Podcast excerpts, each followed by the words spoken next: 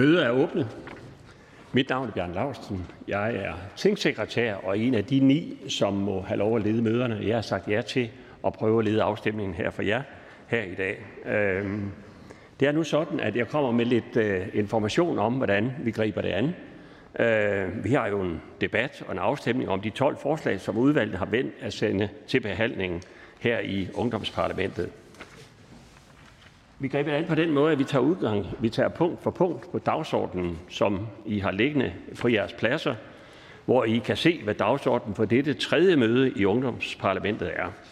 Jeg har modtaget et navn for hvert forslag, nemlig på ordføreren fra udvalget. Ordføreren får hver en taletid på 2 minutter heroppe til at fortælle om forslaget og hvad udvalget har diskuteret. Måske er I under udvalgsarbejdet blevet enige om at ændre det forslag, som I har vedtaget, skal til debat og afstemning her i Folketingssalen. Så må ordføreren fortælle om ændringerne og begrunde dem. Og ordføreren må naturligvis også fortælle, hvad udvalget anbefaler medlemmerne af Ungdomsparlamentet at stemme på. Herefter vil det være mulighed for, at andre medlemmer af Ungdomsparlamentet kan få ordet, og der skal I bare trykke jer ind på displayet nede ved jeres pult. Og her må øvrige medlemmer kun tale 1 minut. Her vil jeg især opfordre jer, de af jer, der har stillet ændringsforslag i udvalgsbetænkningen, om at bede om at forklare nærmere. Ordføreren vil så få mulighed for at kommentere indlæggene. Alle indlæg i debatten foregår her ved siden af mig og fra talerstolen. Og hvis det er sådan, at ordføreren der kommer ind herop, så går ordføreren lige ned her foran, og så er det den ordfører, der så har ordet, der får talerstolen. Sådan gør vi det. Og hvis I ønsker ordet, så skal I som sagt bare trykke jer ind, ligesom i spørgetiden. Når jeg kalder en taler op til talerstolen, beder jeg den næste i rækken om at være klar og komme herop i nærheden af talerstolen.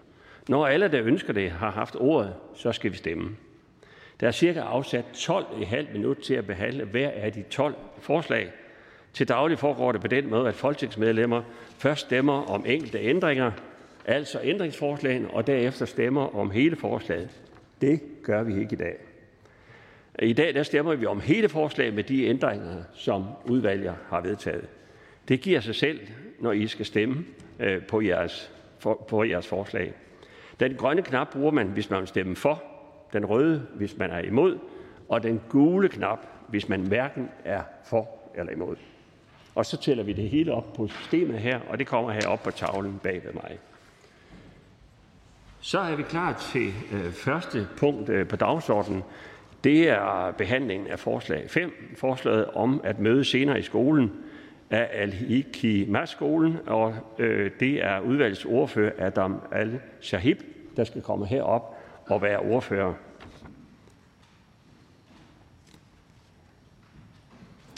Og hvis der er flere, der vil have ordet, mens Adam han taler, så kan I bare trykke jer ind.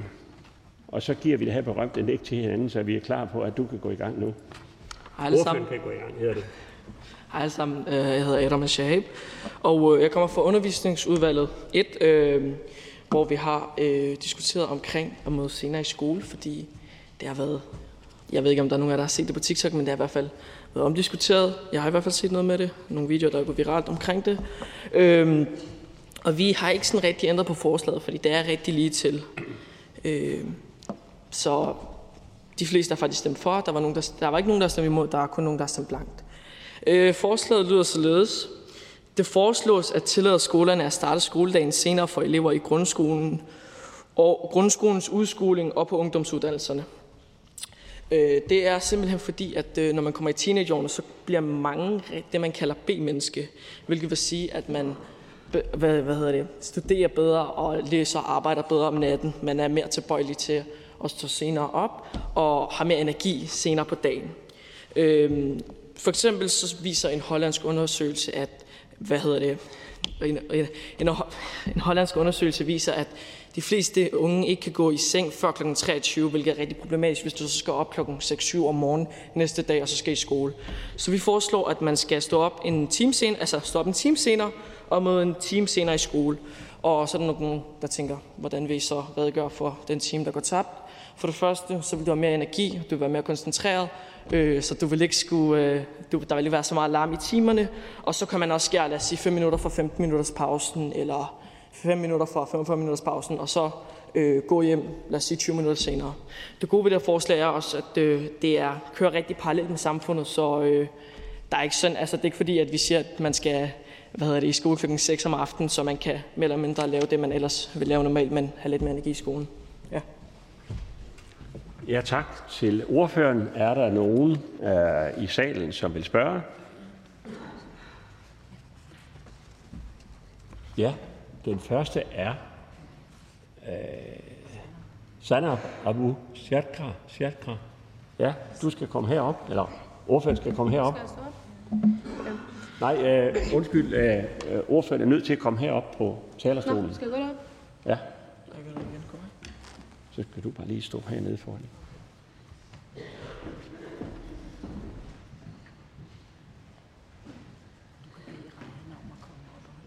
Ja. Værsgo. Hej, jeg hedder Sanna Abu Shertkar, og jeg vil godt lige spørge til jeres lovforslag om nogle spørgsmål. Først, hvis for eksempel... Hvis vi alle sammen skulle møde op klokken 9 eller 10, eksempelvis i grundskolerne, så bliver vi vant til det. Og jo senere man vågner op, fordi der er typisk A- og B-personer. A-personerne er dem, der godt kan lide at stå op tidligt og sove tidligt. Og så er der B-personerne, som jo godt kan lide at vågne senere og sove senere.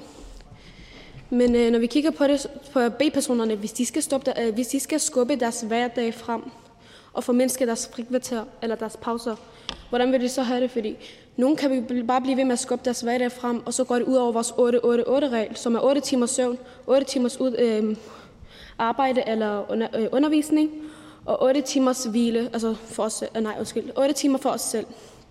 Så hvis I skal skubbe det, og så bliver de færdige med 9. klasse og går videre med sommerferien, og så når de bliver færdige med den, hvordan skal de stabilisere deres hverdag? Hvordan skal de stabilisere deres hverdag, efter at de har blevet vant til at vågne op senere? Ja, øjeblik. Jeg skal bede ordføreren komme herop, og tak for spørgsmålet. Og så svarer ordføreren herop fra talerstolen. Det er noget med al den teknik og fjernsynet, som vi er på. Det skal jo gerne formidles rigtigt. Værsgo til ordføreren for besvarelsen. For det første, så går vi faktisk efter primært at gå efter ungdomsuddannelser og gymnasierne, fordi det er der, at du har flest elever i teenageårene, fordi i udskolingen, der er der stadig nogen for indskolingen, og det kan måske blive lidt kaos. Så vores primære formål er at starte med at gøre det på gymnasierne og ungdomsuddannelserne. Så senere hen i livet, så er det jo sådan, at vores samfund, det er sådan et rigtig 24/7-samfund, hvor du mere eller mindre, du kan lave lige, hvad du vil, hvornår du har lyst til. Du er ikke bundet af, at du skal gå ud og pløje marken fra morgenstunden af, så du kan sidde og arbejde, hvornår du har lyst til det. Så jeg føler, at vores samfund er ret fleksibelt generelt, og jeg ser det ikke som en stor udfordring, og det er selv, hvis du nu bagefter, lad os sige, skulle flytte ud af Danmark og skulle til, lad os sige, England og studere, så er det kun en times forskel, så det er ikke, fordi man skal ændre på sin hverdag så meget igen. Tak for den besvarelse. Så skal jeg give ordet til Ryan El Laham, og bede også om, at Samuel Erik Kærhøj holder sig klar og kommer herop ved siden af.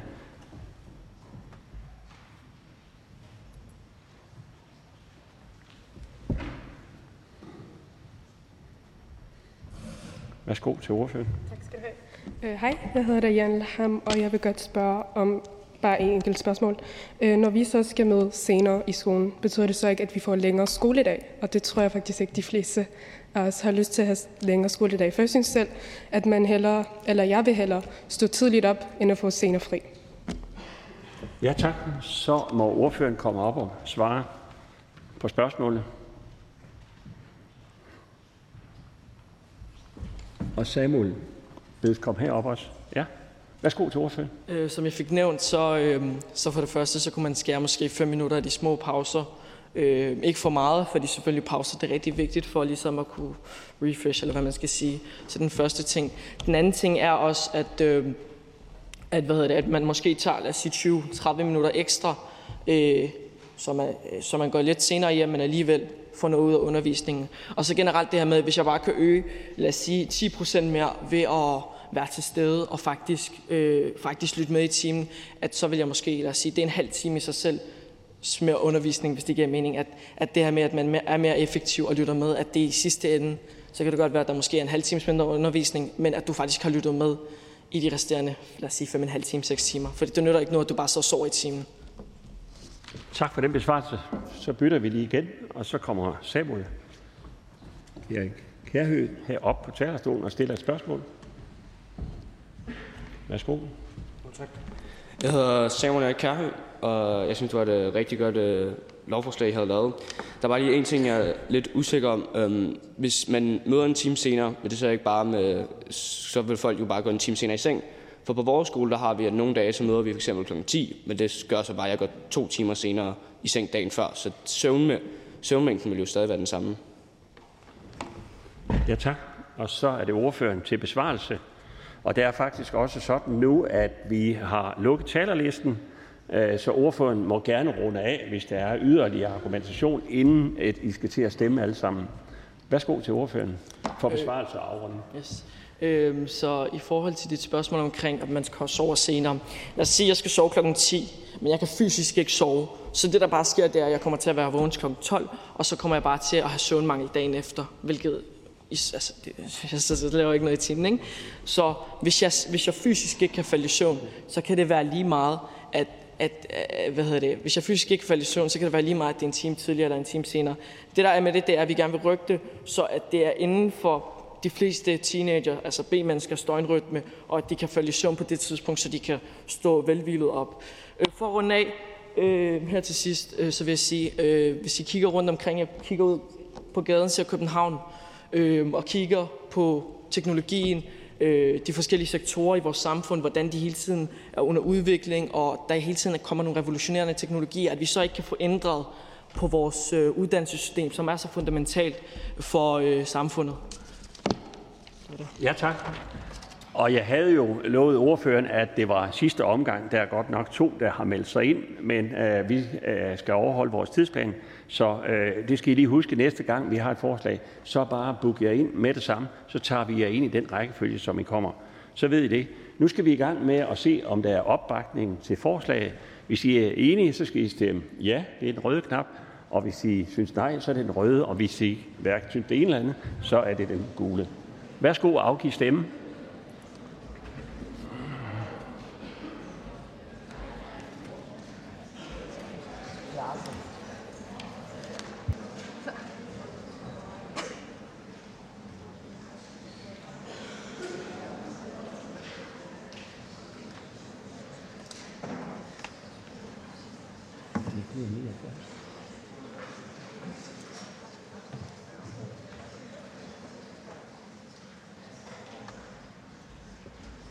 Skal vi have fuldt hus? Der er 5, der mangler i forhold til 179.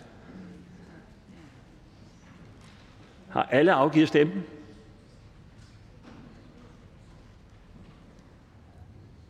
Ja, ja, ja. Skal vi have fuldt hus? Og der er en tom stol. Ja. Godt. Så lukker vi den her. Der er afgivet 178 stemmer. 78 stemmer stemte for. 71 stemte imod, og 20 stemte hverken for eller imod. Forslaget er vedtaget.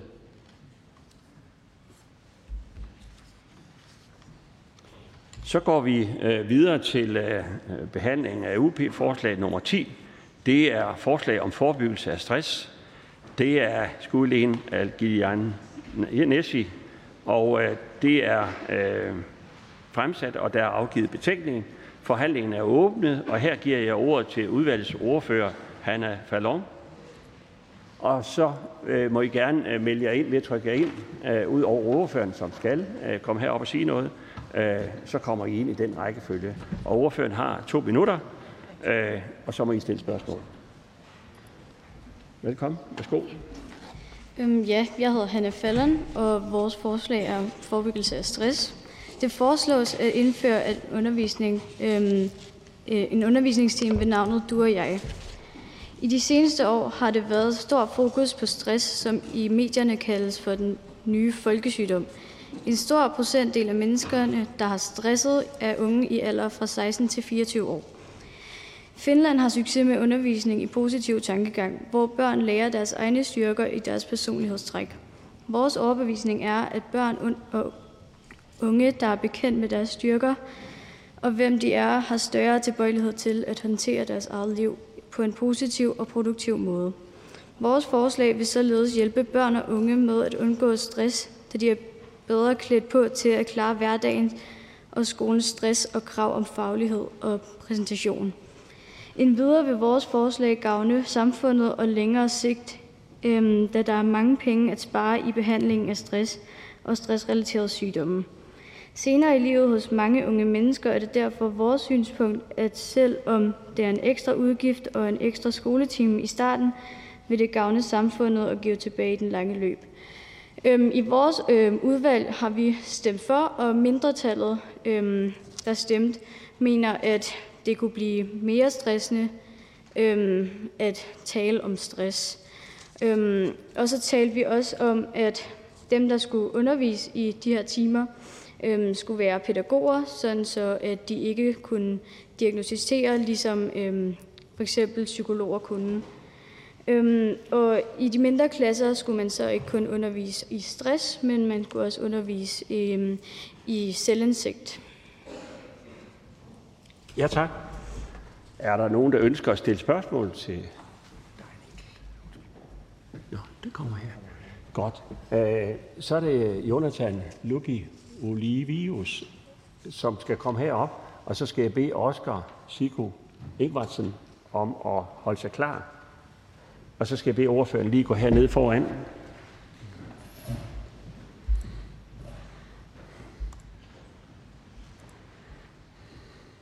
Så får vi spørgeren heroppe. Værsgo. Yes. Jeg vil spørge, nu har man hørt ret meget om stress i de sidste par år her, så jeg vil spørge, om du har gjort nogle tanker eller har en holdning til, hvorvidt det er blevet værre i de seneste år for vores generation for eksempel, eller om det er noget, der altid har været der, men man bare er mere åbne om og er et større samtaleemne nu. Ja, tak for spørgsmålet, og værsgo til at ordføreren kommer herop og svare.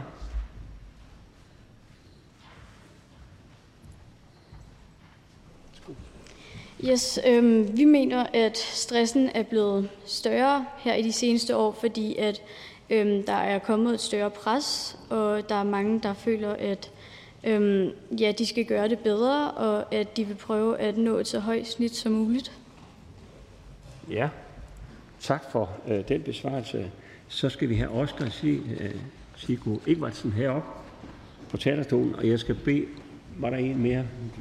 Mikkel Ydegård om at holde sig klar. Ja, værsgo til spørgeren. Ja. Skal forslaget forstå sådan, at man får en ekstra skoletime, og det vil jo så bidrage til mere stress, fordi du så skal gå mere i skole? Det var mit spørgsmål. Ja, og det må ordføreren svare på. Værsgo.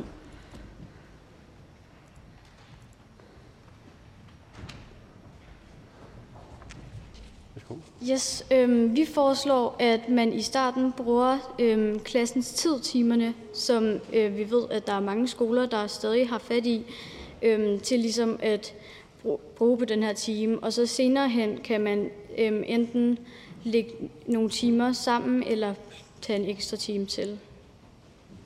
Ja, tak. Og jeg skal lige bede ordføreren gå ned, fordi så kommer Mikkel Ydegård herop, og så skal Aarav Jha holde sig klar efterfølgende. Jeg beklager, det var udtalelsen af navnene. Det er nogle navne, jeg ikke lige er vant til her på tavlen herinde til hverdag. Værsgo. Du nævner det her du og jeg-koncept, som er blevet anvendt i Finland. Og jeg vil gerne spørge ordføreren om det bare er en snak med en pædagog, eller om der bliver gjort brug af nogle konkrete midler der. Ja, så må ordføreren komme herop, og så lukker vi talerlisten under den her besvarelse. Værsgo. Vi mener, at det er en time, hvor at man ligesom både snakker om sin egen trivsel i klassen, og så også ens omgangskreds i klassen, og så i de mindre klasser, så snakker man meget om det her med, hvordan man har det i klassen, men det behøver ikke kun være med stress, fordi man har jo ikke så meget stress i de mindre klasser. Og så snakker man også bare om, hvordan man sådan kan gøre det bedre og formindske stressen. Ja, tak. Ja.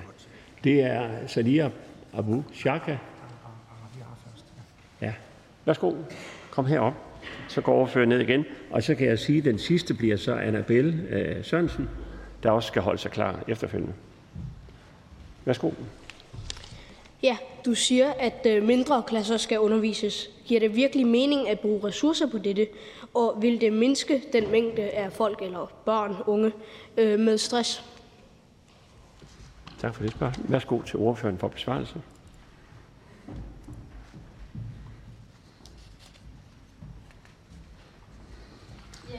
Det vil give mere mening at starte i en tidlig alder, og så behøver det jo ikke kun at være stress, man snakker om, men det kan også bare være ens færdsel i klassen, hvis man nu har det dårligt i klassen, eller bare føler, at man ikke kan koncentrere sig, så er det også noget af det, man kan snakke om. Ja. Er der mere, som ordføreren ønsker lige til afrunding her, inden vi skal stemme? Nej. Det. Ja, vi skal have Annabelle op først. Så jeg skal bede ordføreren lige gå ned, og så skal vi have Annabelle op.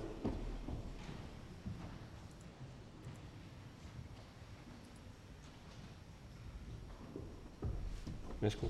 Min forståelse af din lovforslag er, at det skal være en time for klassen, så at man skal snakke om stress foran hele klassen, som nok er meget for rigtig mange mennesker, at de ikke gider at snakke med deres stress foran hele klassen. Ja. Værsgo til ordføreren for besvarelse af det spørgsmål, så afrunding, inden vi går til afstemning. Så når vi det hele. Man behøver ikke snakke om sin egen stress med hele klassen, men man kan også bare få at vide, hvad man for eksempel kan gøre ved at formindske den her stress, som man har, eller bare snakke om... hvordan man kan få det bedre, også i en klasse, hvor der måske er meget grupperet, eller der er nogen, der ikke har det så godt. Ja tak, så siger vi tak til ordførerne og gør klar til afstemning. Tak. Ordføreren må gerne indtage sin plads. Så skal vi alle til at stemme igen. Og det er på samme måde som sidst. Hvis man ønsker at stemme ja, så er det grøn, rød så er det nej, og gul så er det hverken eller.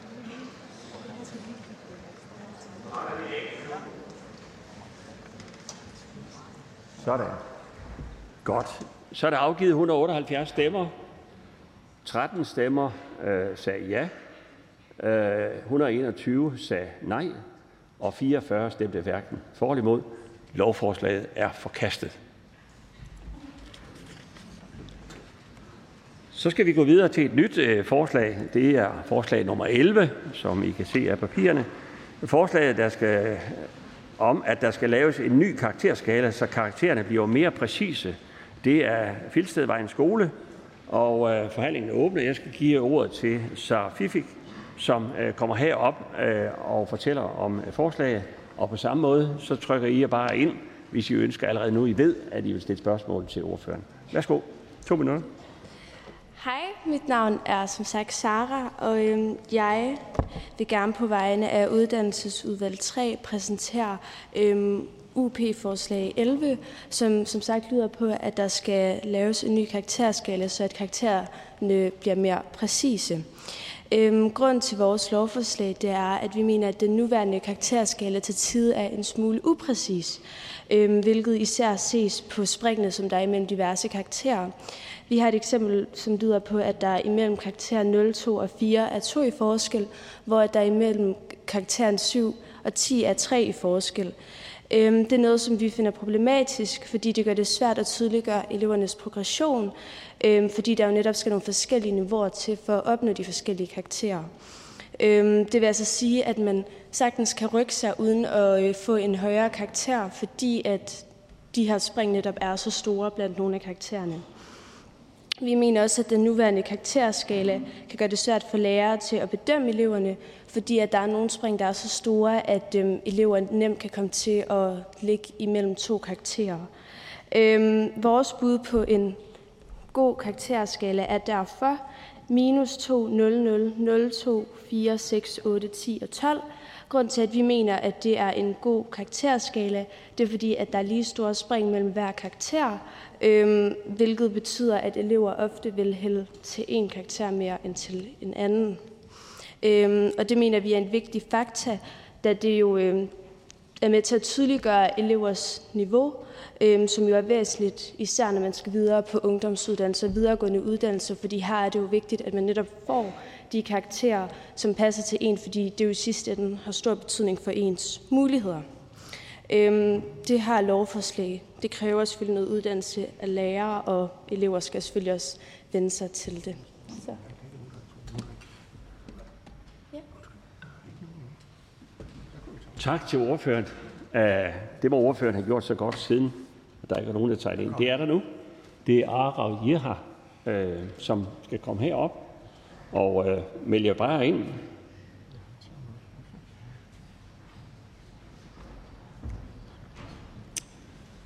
Og så Johan Axel Thomsen skal holde sig klar efterfølgende.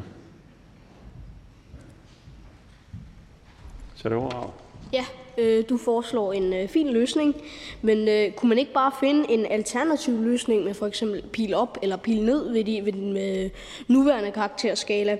Eller man kunne også bare bruge det engelske system med, hvad er det, A, B, C, D og F for eksempel. Så kunne man ikke bare finde en alternativ en fra for eksempel 1 til 10? Ja tak, det får vi et svar. Tak for spørgsmålet. Så er det ordføreren, der svarer. Værsgo.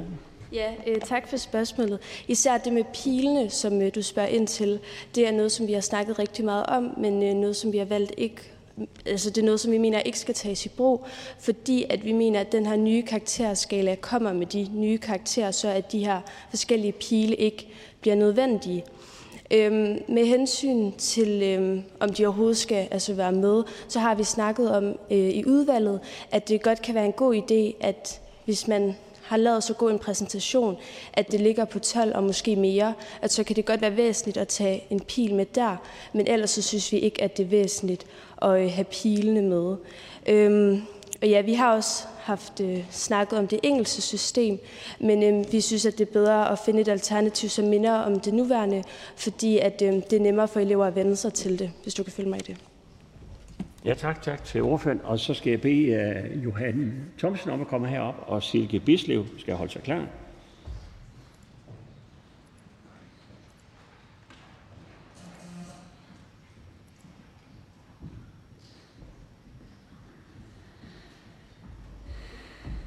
Værsgo.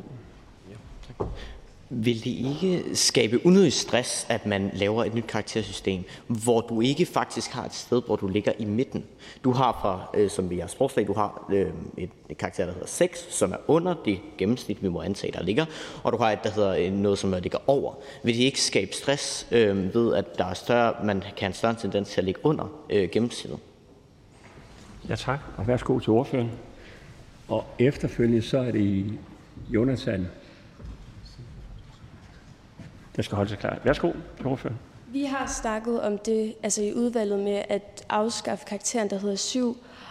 Og grunden til, at vi har valgt at gøre det, det er fordi, at den faktisk har vist sig at skabe rigtig meget stress på elever, fordi at de ikke mener, at de får en ordentlig forståelse af, hvor de ligger hen, når man bare får en middelkarakter.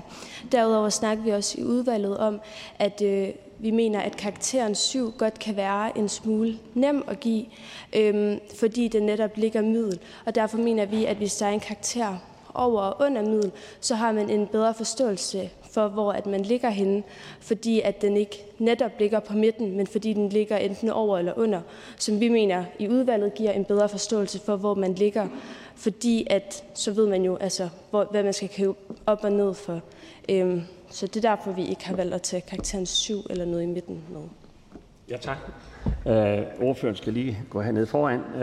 Vi skal have Silke Bislev, og så kan jeg sige, at jeg har lukket talerlisten, fordi jeg har 3 yderligere over Silke, der skal have ordet.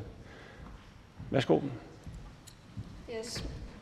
Mit spørgsmål er, om man ikke kan erstatte karakterer med udtalelser, så lærer mere præcis kan beskrive elevens arbejde. Ja, tak. Og værsgo til ordføreren. Jonathan Sjöholm. Holder sig klar.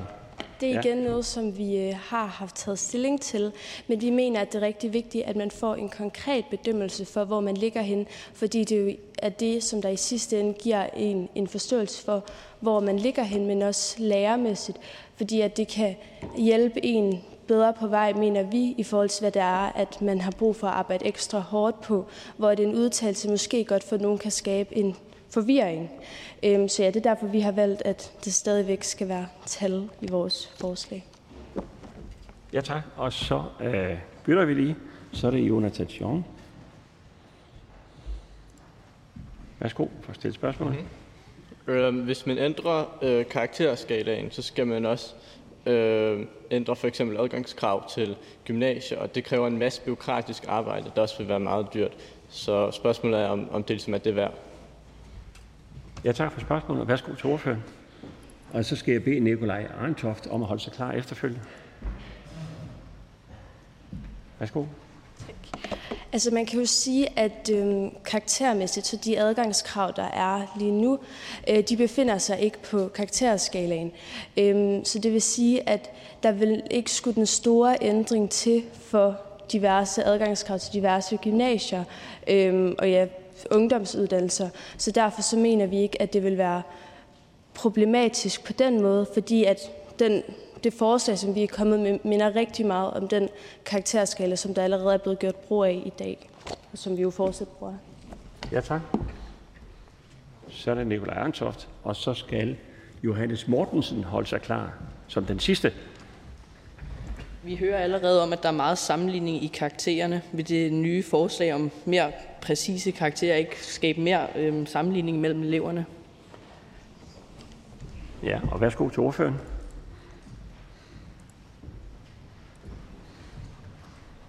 Så man kan jo sige, at med den nuværende karakterskala, der er der jo altså også noget sammenligning, og det vil der jo egentlig på en eller anden måde altid være, når det er, at der er de her karakterer. Så jo, altså jeg kan godt følge, at der vil være noget sammenligning der, men det er der jo også i dag, og det mener vi ikke er noget, som man kan lave om på, fordi det er jo noget, der altid har været her, ligesom den nuværende karakterskala også har. Så derfor så, ja, så er det jo, sådan har det jo været længe. Og det er ikke sikkert, at din karakterskala kan lave om på det. Ja, tak. Og så var det Johannes Mortensen for det sidste spørgsmål i denne omgang. Ja, jeg hedder Johannes Mortensen, og jeg spørger, om det ikke vil være smartere bare at bruge den internationale, altså ABC, altså, som man kan køre, hvis du nu skal ind på et amerikansk eller engelsk universitet, så at kunne bruge den, som ligesom ikke behøver at oversætte det. Ja, tak. Og så må Sara Fifik gerne komme op og svare på det sidste spørgsmål og runde af, hvis der er yderligere ting til lovforslaget, inden vi går over til afstemningen. Værsgo. Tak for det. Igen, det er også en ting, som vi har snakket om, men vi mener, at det vil være for stor en ændring i forhold til eleverne.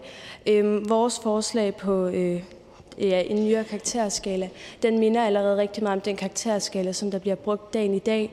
Og vi mener, at hvis man skifter det ud med f.eks. bogstaver, så vil det for nogle elever skabe en for stor forvirring, fordi det er så stor en ændring. Og jo, så det er jo nemmere, hvis det hele er det samme, men man kan jo, fordi den minder så meget om den nuværende karakterskala, nemt lave det om, hvis man altså gerne vil studere i udlandet. Ja, så jeg håber, at vi tager godt imod vores forslag. Ja, tak. Det får vi se lige om lidt, fordi nu sætter vi i gang i afstemningen, og nu kan vi det næsten. De, der ønsker at støtte forslaget, om karaktererne her skal stemme ja med at trykke på den grønne, og rød nej, og hverken eller gul. Og så tæller vi op.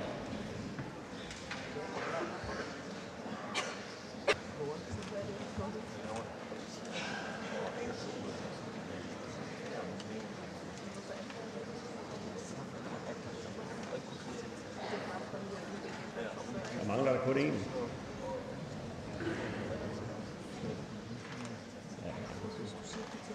Godt. Så er vi klar. 177 har afgivet stemme. 80 har sagt ja. 65 har sagt nej. 32 har sagt hverken ja eller nej. Det betyder, at forslaget er vedtaget. Så skal vi til forslag nummer 19. Det er forslag om sikker sex af Aarav Jha skolen. Det er fremsat, og der er afgivet betænkning. Forhandlingen er åbnet, og jeg giver ordet til udvalgets ordfører, Eva Pallen, som skal komme herop. Og imens Eva taler, så er der mulighed for at trykke sig ind, helt som vi har gjort ved de foregående forslag. Værsgo. Tak. Så ja, vi har lovforslaget sikker sex, og det går egentlig bare ud på, at vi gerne vil gøre kondomer og femidomer gratis for alle. Og det er fordi, vi synes, at alle mennesker skal have muligheden for at have sikker sex. Og vi ønsker at gøre kategorien kondomer gratis, da det både beskytter mod graviditet og kønssygdommen. Og vi synes, at antallet af uønskede graviditeter og tilfælde af kønssygdommen er alt for højt, og de tal vil vi gerne have ned. Derfor er dette vores lovforslag. Men det, at vi synes, at antallet af uønskede graviditeter er for højt, er ikke ensbetydende med, at vi er imod abort.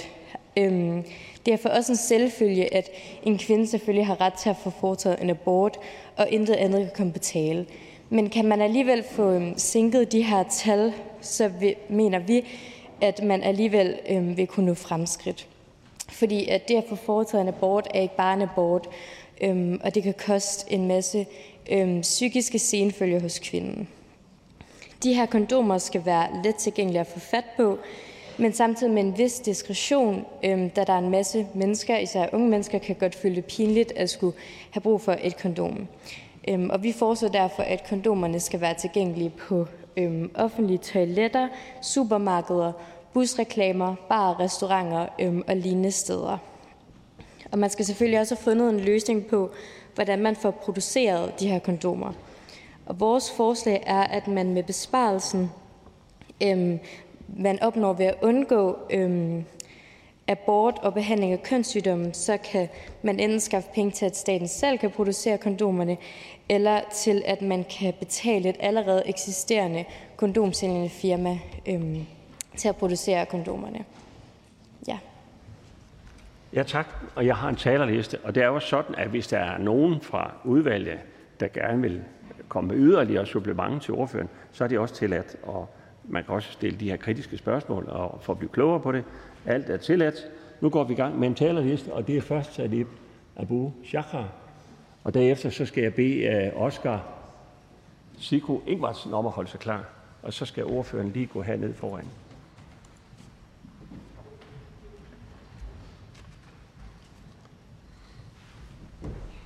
Værsgo.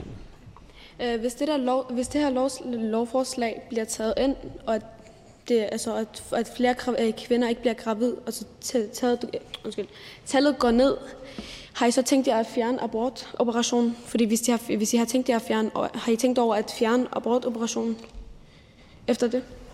Ja. Ja, tak. Og ordføreren må komme op og svare. Værsgo. Ja.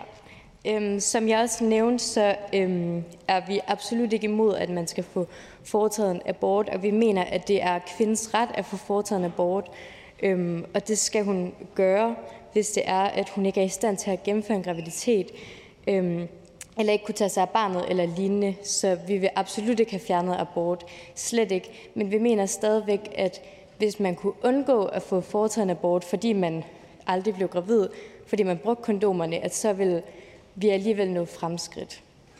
Ja. Ja, tak til ordføreren. Og så er det Oskar Sigo Ingvartsen. Og så skal jeg bede Mikkel Ydegård om at holde sig klar efterfølgende. Og jeg har lukket talerlisten, fordi der er så mange, der har skrevet på. Værsgo. Jo, tak. Altså, der er ingen tvivl om, at det her det kommer til at koste nogle penge.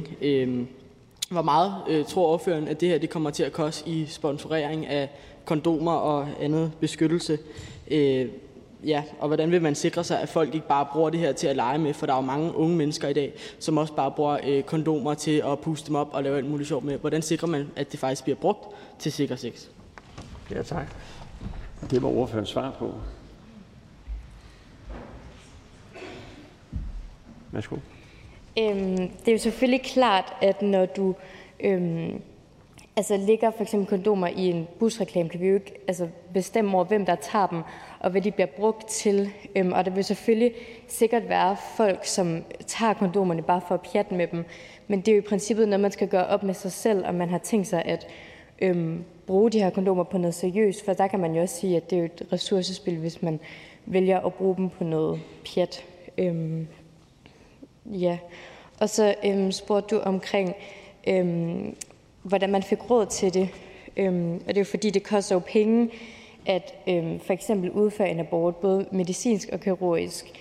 Og det koster både penge i form af, at man har en masse personale og operationsstuer, operationsredskaber og sengeplads på hospitalet. Og det kan man jo så spare væk, hvor der er nogle andre syge, der så kan komme ind og få den plads. Ja. Ja, tak. Og så er det Mikkel Ydegård.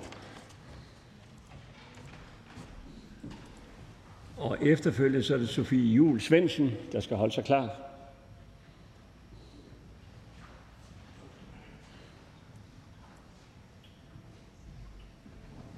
Værsgo. Tak. Okay, så jeg forstår jeres lovforslag på følgende måde, at I vil gøre kondomer gratis og lægge dem frit tilgængeligt på restauranter og, som du nævnte, andre steder også. Og grunden til det vil så være, at de tænker, at folk vil tage dem her, og så vil de i højere grad anvende kondomer under sex. Men jeg tænker bare, altså en 10-pakke for kondomer koster 70 kroner i Netto, og de er frit tilgængelige, bare at gå hen og købe. Så jeg tror egentlig ikke, at det er noget, der vil sænke det i forhold til, fordi om det er gratis eller ej, så er der nok nogen, der er ligeglade. Så jeg kan egentlig ikke se, hvorfor at det skulle kunne gøre noget der. Jeg vil gerne spørge, om du vil kunne uddybe, hvorfor du mener, at det vil kunne gøre en forskel der. Ja, tak. Så er det ordføreren.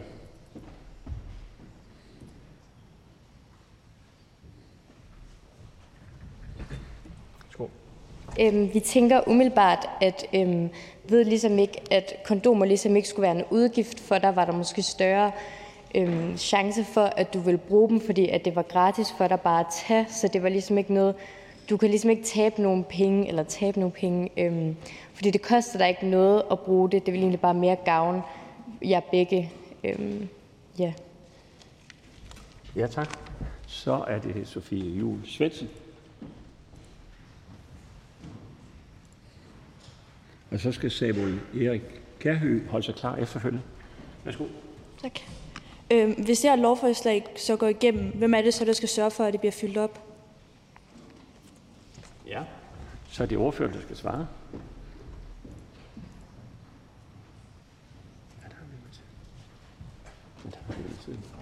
Værsgo.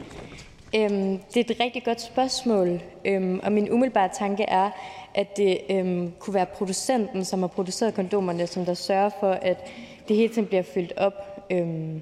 Ja, det var det, jeg tænkte. Ja, tak.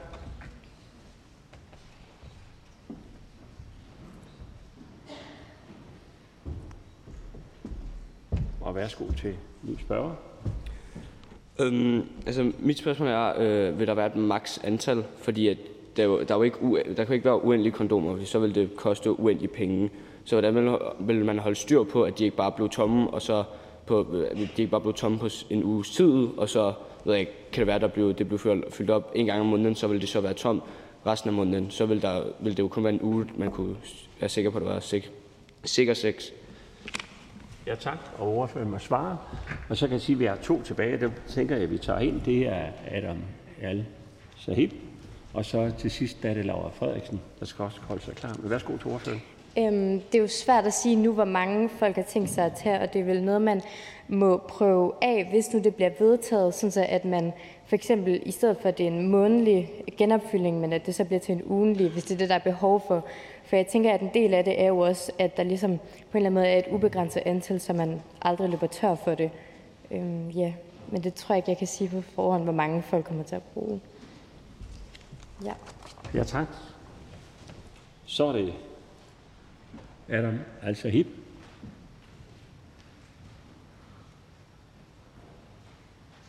Og så skulle Laura Frederiksen holde sig klar.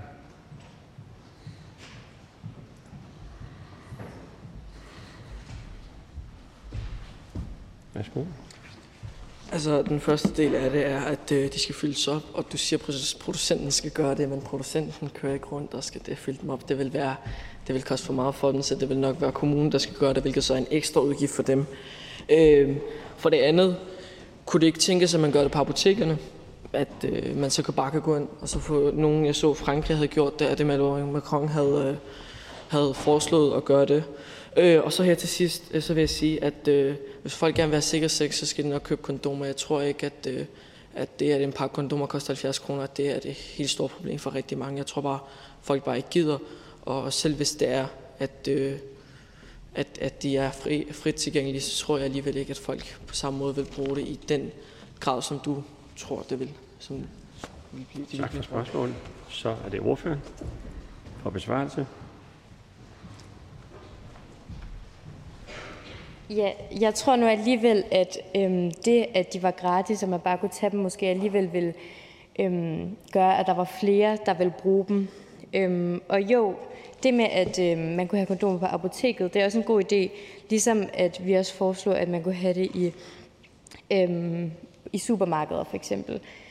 Og så det med, at det er, hvem der skal ligesom fylde det op, at det kunne jo godt være kommunen, for eksempel, at hvis det nu er, der skal fyldes kondomer op i bussen, at man så ligesom har nogen på lager på endestationen, så buschaufføren kunne gøre det. Ja, og sådan, ja, så det er nok en god idé, at det er kommunen, der gør det, eller producenten selv. Ja. Ja, tak. Og så er det Laura Frederiksen som den sidste. Ja, værsgo. Ja, jeg hedder Laura Frederiksen, og jeg er altså en del af det her lovforslag, så jeg vil egentlig bare gerne lige supplere noget. Og det var i forhold til finansiering, og der var det rigtig meget med, at vi har kigget på, at man inden for sundhedsvæsenet vil spare en masse penge og en masse ressourcer ved undgåelse af de her kønssygdomme, altså behandling af dem og få fjernet et barn, altså få en abort. Og disse penge kunne så i stedet for blive brugt på blandt andet produktioner af de her kondomer, og det vil derfor blive meget billigere i sidste ende. For vi har været læst lidt, og det er bare meget billigere at købe en masse kondomer hjem, end det er at få lavet de her aborter eller få penge til en behandling af en kønssygdom. Ja, tak. Og så er det ordføreren, der må svare på det sidste her og runde af, inden vi går over til afstemningen. Det er jo vigtigt, at alle argumenter kommer frem. Værsgo. Ja. Jeg vil egentlig bare sige tak for spørgsmålene og tak for debatten og fordi I lyttede, og vi ved godt, at det her er et meget personligt emne, og det kan være svært at snakke om, men vi håber alligevel, at I vil tage imod det, da det er noget, der er meget vigtigt for os, men også berører en masse andre mennesker, også faktisk os alle sammen. Yes. Vi siger tak til ordføreren. Og da der ikke er flere, der ønsker at udtale sig, så kan vi gå til afstemning. Og I kender proceduren. Hvis man stemmer ja til det her forslag om sikker sex, så er det den grønne. Er man imod, så er det rød. Og hverken eller, så er det gul.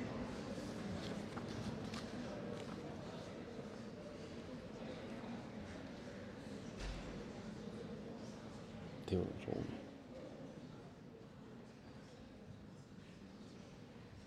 Ja, så nåede vi i mål. Der er 178, der har afgivet stemme. Der er 44, der har sagt ja. Og 84, der har sagt nej. Og 50, som har sagt hverken eller. Og det betyder, at forslaget er faldet. Så kan vi gå videre til et nyt forslag. Og det handler om... Forslaget det er om at forbedre stresspolitikken på arbejdspladser og skoler. Det er Ingrid Jespersens gymnasieskole. Det er fremsat her den 15.11, og betænkningen er afgivet. Forhandlingen er åbne, og jeg giver ordet til udvalgets ordfører, Katrine Dalum, som kommer herop og fortæller om forslaget. Og hvis I vil spørge om noget, så trykker I bare ind. Okay, det er i Sundhedsudvalg 2, der har der været stor enighed om det her forslag, som går ud på at forbedre stresspolitikken på arbejdspladser og skoler. Offentlige arbejdspladser. Formålet med den her stresspolitik, det er ligesom at forebygge stress, da stress det både virker negativt på den enkeltes arbejdsindsats, men også trivsel på arbejdspladsen. Forslaget fokuserer på at forebygge stressen, og på den måde prøve helt at undgå sygemeldingsperioden. Vores indsatser er, at alle skal have en medarbejderudviklingssamtale mindst 2 gange om året. Derudover skal alle medarbejdere have mulighed for at kunne holde en motionspause i arbejdstiden, f.eks. tid til at løbe, gå eller anden form for motion. Ved anvendelse af det tilbud så tillægges antallet af de minutter så i den angivne arbejdstid. Vi mener også, at alle skal have en god og konkret vejledning til behandling. Dette skal også inkludere adgang til hjælp, som f.eks. psykologbehandling. Alle skal have mulighed for delvis tilbagevending på arbejdspladsen. Op mod hver 4. sygemelding skyldes dårligt psykisk arbejdsmiljø. Det svarer til omkring 35.000 danskere, som hver dag er sygemeldte på grund af psykosociale faktorer. Undersøgelser viser også, at omkring 250.000 til 300.000 danskere lider af alvorlig stress. Stress koster samfundet ca. 14 milliarder kroner om året i form af sygedage, tidlige dødsfald og udgifter til sundhedsvæsenet. 32% oplever ingen eller kun begrænset hjælp fra deres nærmeste ledere, når de føler sig stresset. Alle disse tal viser, at vi er nødt til at ændre på vores stresspolitik for at gøre en forskel, og der er for mange, der har lidt eller lider af stress.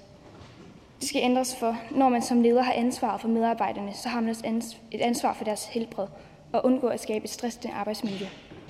Derfor mener vi, at det er nødvendigt for offentlige arbejdspladser og institutioner at have en stresspolitik, der forebygger og formindsker stress på arbejdspladser. Ja, tak. Tak for talen. Og så er det den første spørger, det er Adam Al-Shahib. Jeg skal lige bede ordføreren gå hernede foran til ordførerbordet, og så kommer Adam Al-Shahib heroppe, og så skal jeg bede Samuel Erik Kærhøj. Og jeg skal bare sige, det behøver ikke være det samme altid til alle forslagene. I må godt fordele det. Værsgo. Tak. Hvor vil I finde pengene henne? Fordi I kan komme med nogle tiltag, I kan komme med alt muligt, men I kan ikke finde pengene nogen steder. Og så kan man godt sige, jamen det, at vi så forebygger stress, det gør så, at vi ikke kommer til at bruge så mange penge på sygedage og alt stressrelateret. Men du skal finde pengene her nu. Så du kan ikke forvente, at der så sker noget, for hvis der så ikke sker noget, så er du bare i gæld. Så der skal findes nogle penge her nu, og hvordan vil man gøre det? Ja, tak for spørgsmålet, og værsgo til ordføreren for besvarelsen. Og Samuel Erik Kærhøj skal holde sig klar. Værsgo.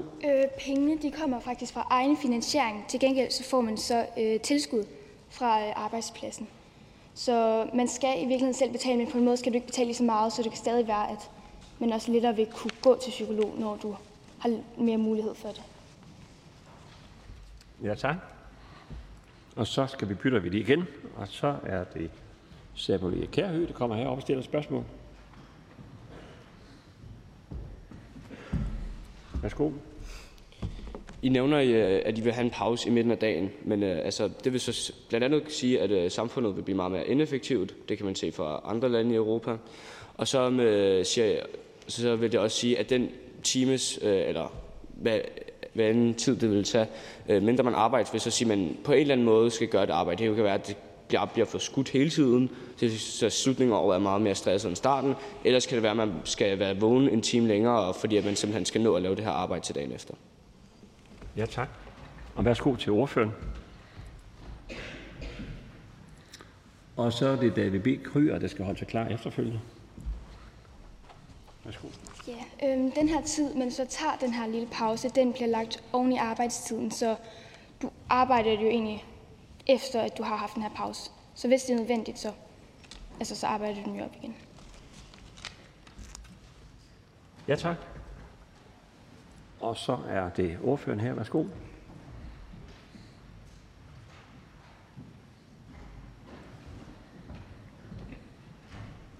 Værsgo.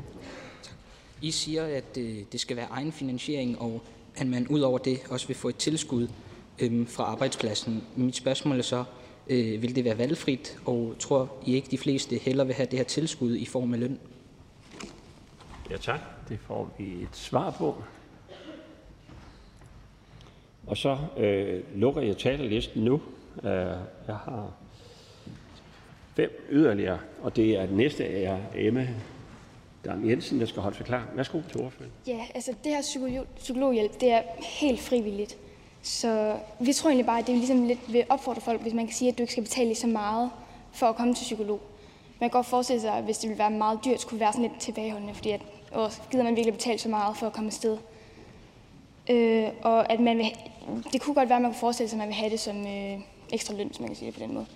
Men det er jo lige så for helbredets skyld, så man går vel også op i sin egen helbred, håber jeg. Ja, tak.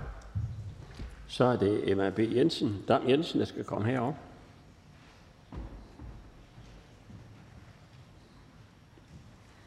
Og derefter så er det Sofie Juel Svendsen, der skal holde sig klar. Værsgo.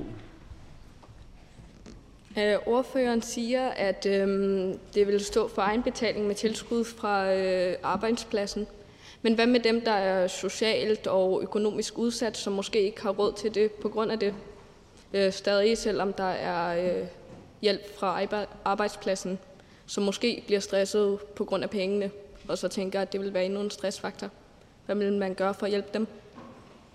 Ja, og værsgo til ordføreren.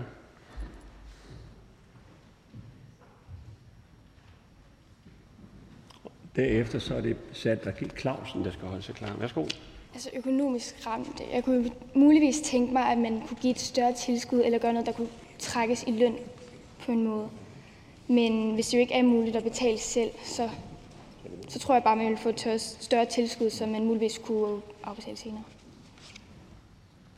Ja, tak for det.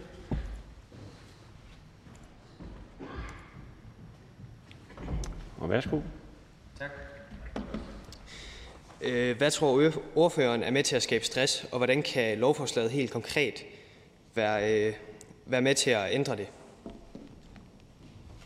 Ja, og så gør vi noget, vi ikke plejer at gøre. Det er at give en ordfører muligheden for at anden gang kan opstille et spørgsmål. Og det er så til Adam Al-Shahib, der kommer op efterfølgende. Værsgo til ordføreren for besvarelse. Yeah. Altså det her med, at man let kan få for mange opgaver på arbejdspladsen, tror vi klart kan stresse folk. Og på den måde skal man kunne have mulighed for lettere at kunne snakke med ledere og ligesom få afklaret, hvad der skal gøres for kunne hjælpe på det. Så altså, det skal være, at man lettere skal kunne tale med nogen om det, hvilket vi tror klart vil lette på stressen. Men også bare, at man har mulighed til at søge hjælp mere, end man ellers ville have. Ja, tak. Og den sidste i rækken. Man må ikke sige den gamle kending. Så det lader jeg være med. Værsgo til ordføreren for at stille spørgsmål til sidste. Det var bare et svar på mit spørgsmål, som jeg ikke rigtig fik, fordi du siger, der skal være et tilskud. Og tilskud på f.eks. friskoler, det er 15%, som du betaler, 85% som staten betaler. Så der er stadig rigtig mange penge, der skal findes, hvis man skal lave tilskud, hvor alle offentlige ansatte kan være med. Så hvor vil man finde de penge hen? Og sidst men ikke mindst, du siger en time midt på dagen, hvor man skal kunne slappe af, eller lave nogle aktiviteter, eller hvad det nu skulle være. Det vil så sige, at man er 12,5 mindre tid til at arbejde. Og i Danmark, der er vi faktisk rigtig produktive i den arbejdstid, som vi har. Så der vil være 12,5% mindre arbejde, plus minus, som vil være gået til spil. Hvordan vil man gøre op for det? Vi siger tak til Adam Al-Shahib, og giver ord til Katrine Dalum for besvarelse af det her spørgsmål, og måske en afrunding, inden vi går til afstemning. Værsgo. Altså det med penge, jeg ved ikke, om det besvarer det mere, fordi det er jo lidt det samme svar som sidst, men altså størstedelen kommer jo fra personbetaling. Ligesom hvis du bare selv skal til psykolog, så betaler du også bare selv. Så det er egentlig dine egne penge, men så får du så også det her tilskud, der ligesom hjælper på det. Så pengene kommer egentlig fra den enkelte, samt arbejdspladser. Ja tak. Mere? Der var ikke mere. Det er godt. Vi skal tak til ordføreren. Og så er det sådan, så skal vi over til afstemning, og I er klar. Og da der ikke er flere, der ønsker at udtale sig, så kan vi stemme om forslaget. Og det er vi klar til nu, og jeg kan se, at I allerede har fundet melodien.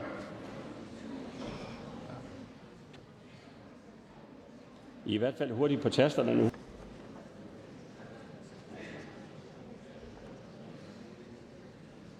skal lige have den sidste med. Godt. Så har vi afsluttet afstemningen. Der var 178, der stemte. Der var 13, der stemte for. 130 imod og 35 hverken for imod. Forslaget er forkastet. Så går vi videre til forslag nummer 27. Det er forslag om lempelse af krav til udenlandsk arbejdskraft i sundhedssektoren.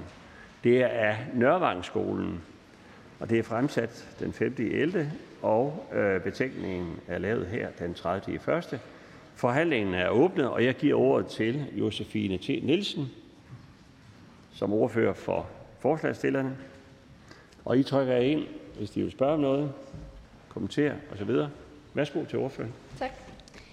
Ja, jeg hedder Josefine Thorsnes, og jeg står for at skal præsentere vores lovforslag fra Sundhedsudvalget 3, som har forslaget nummer 27 om lempelse af udenlandsk arbejdskraft i sundhedssektoren. Men vi blev enige om, at der skulle ændres noget, da vi var ikke helt enige om, det, altså, hvordan det skulle være. Så nu vil jeg sige nogle af de ting, vi kom frem til. Vi foreslår, at der nedsættes en sundheds- og trivselskommission, der skal undersøge flere ting. Det har betydning for alle vores sundhed og trivsel. Når det kommer til trivsel, skal der være mulighed for gratis psykologhjælp, da alt for mange mennesker fravælger det, fordi det er alt for dyrt, selvom de har brug for det. Og det skal der gøres noget ved. Kommunikationen skal også se på, om vi skal sænke alderen for, hvornår vi kan få juridisk kønsskift. Det kan være, at fra 12 år, at du kan få juridisk kønsskifte, og fra 15 år kan du få en operation. Men det skal undersøges nærmere, for det har betydning for mange unges trivsel. Når det kommer til sundhed, skal kommissionen se på, hvad vi kan gøre ved for faldefærdige huse med skimmelsvamp. Det er blandt andet et stort problem i Grønland. Der skal også ses på, hvordan vi kan få førstehjælpskursuser og hjertestartekursuser i grundskoler, så flere kan reddes af hjertestop. Til sidst skal kommissionen se på, hvordan vi kan få mere udenlandsk arbejdskraft i sundhedssektoren. Det er vigtigt for, at vi kan have et sammenhængende sundhedssystem. Ja, tak. Og nu skal jeg kalde på ordfører, der vil stille spørgsmål til dette vigtige emne. Nu kommer der to, ja. Og det er David B. Kryger. Og efterfølgende Andrea Løkke Reisen. Så vi skal bede David om at komme herop. Ordføreren tager lige plads hernede.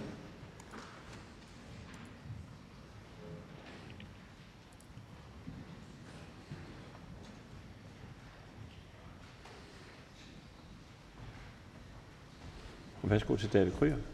Tak. Nu nævner I det her med juridisk kønsskifte og også at man kan se på operationen fra 15 år.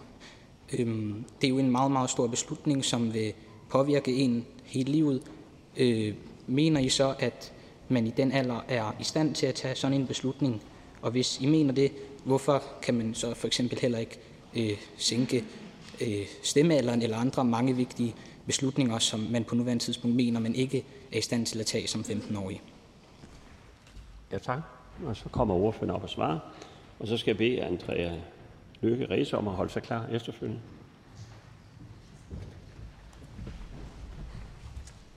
Ja, da det ikke var mig, der havde det her lovforslag, så kan jeg ikke svare på det.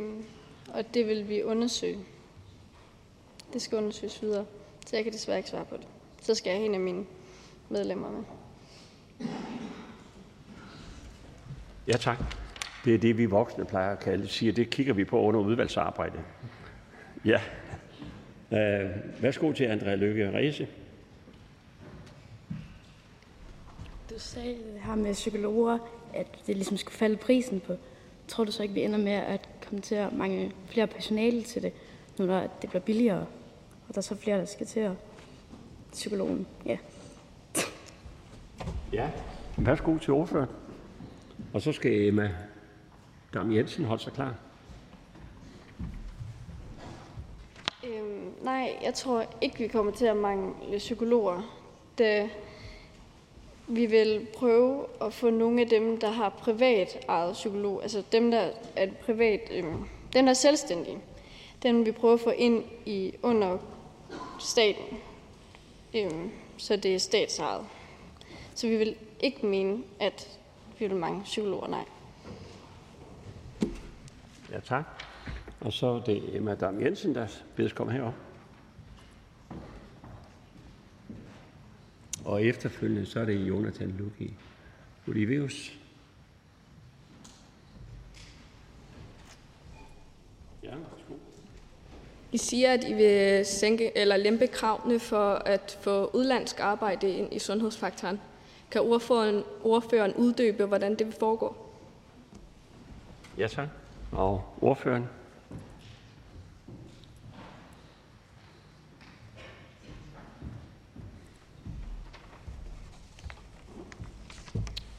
Der må jeg sige, at jeg er faktisk ikke helt sikker på, at jeg forstår spørgsmålet. Så kan jeg få det igen? Fordi... Ja, kom. Du forstår det ikke helt.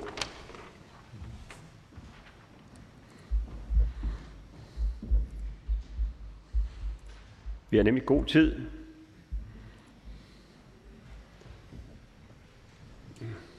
Hvad skulle igen? Ja, en uddybelse af, hvordan at kravene skal sænkes.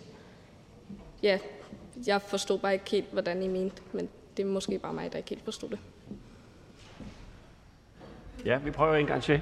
Værsgo.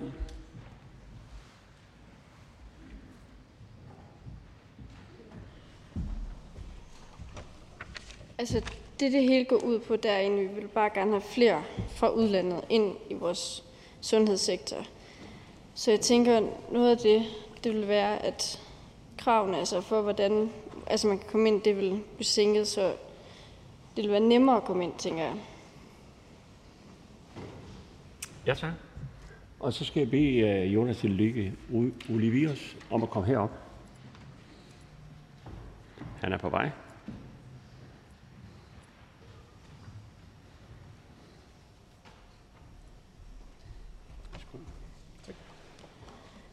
Det var til, når ordføreren sagde her før, at ordføreren ikke tænkte, det blev et problem med de her psykologer. Men når vi i forvejen har ret højt pres på her i landet og lange ventelister i forhold til psykologerne. Og så sagde ordføreren, eller gav udtryk for, at det skulle være nogle af de private, der kom ind under det offentlige. Men har de private psykologer overhovedet en interesse i det? Og kan det overhovedet give lovgivning, som der nationaliserer? I hvert fald på den her måde, i hvert fald sætter private eget firmaer, og de skal arbejde for staten lovmæssigt. Ja, tak. Og ordføreren. Og så skal jeg bede Vibeke S. Sejers Slot om at holde sig klar efterfølgende.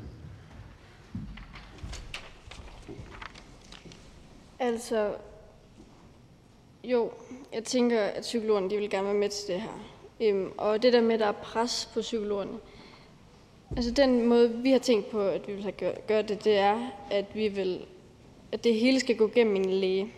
For lige nu, den eneste måde, du får gratis psykologhjælp, hvor du måske stadigvæk endda skal betale en lille bitte smule, det er, at hvis du har angst eller depression. Og det er jo ikke kun det, der er problemer. Altså, der er jo flere problemer end det, så via at det går igennem en læge, så nej, så tænker jeg ikke, at der vil komme et så stort pres. Ja, tak. Og så er det Vibeke Sejr Slot, der skal herop.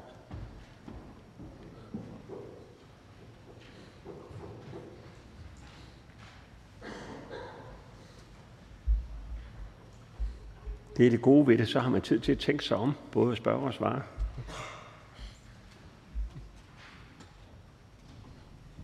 Værsgo. Så jeres lovforslag er lempelse af krav til udenlandsk arbejdskraft i sundhedssektoren. Og så taler I om psykologhjælp, kønsskifte og faldefærdige huse. Jeg vil bare lige vide, hvad jeres konkrete forslag er. Ja, tak. Værsgo til ordføreren.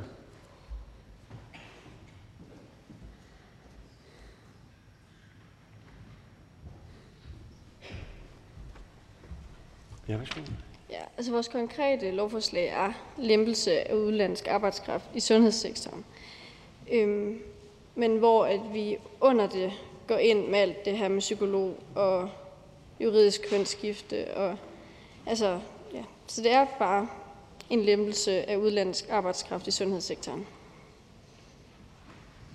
Ja. Det er bare, at lovforslaget er jo blevet ændret under udvalgsbehandling. Det er derfor, det består af 2 eller flere dele. Ja, tak til ordføreren. Og så er det Gustav Østervang, og så er det Omar Hamasa Akar. Ja, værsgo. Ja, jeg hedder Gustav Østervang, og jeg var en del af Sundhedsudvalget 3, og jeg var med til det her lovforslag, og det var min gruppe, der lavede lovforslaget om kønsskifte. Og ja, der blev nævnt det med, at 15 var en rigtig ung alder, og det var en meget stor beslutning at tage der, og man måske kunne fortryde det. Men amerikanske undersøgelser de viser, at 78% af transkønnede mænd og 73% af transkønnede kvinder allerede er klar over, at de er transkønnede i en alder af 7. Så vi mener, det er rigtig længe at sidde med de her følelser, men ligesom føler sig malplaceret og forkert. Så det er derfor, vi synes, at det er en god beslutning, det her. Og så samtidig, så i en alder af 15, bliver man allerede stillet et rigtig stort ansvar. For eksempel stiller regeringen ansvar til, at man skal vælge studieretning, gymnasier, og det er også nogle livsændrende valg. Og så samtidig, så i en alder af 15, kan man også tage til en læge og få udleveret p-piller, og selv bestemme stå på egen ben og vælge, om man vil have det her barnleje. Det er også en livsændrende beslutning, som man skal tage alene, og derfor føler vi også, at man er i stand til at tage den her. Ja. Ja, tak for spørgsmålet, og værsgo til ordføreren for besvarelse.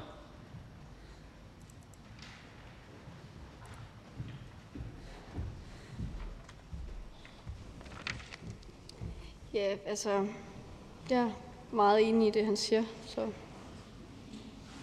det var jo ikke et spørgsmål. Ja. Sådan, det er ordføreren, der bestemmer, hvordan det skal svares. Tak til ordføreren.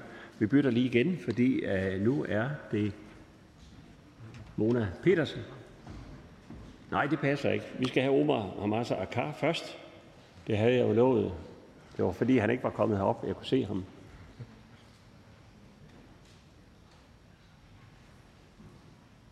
Men så er det Mona Petersen, der skal holde sig klar efterfølgende.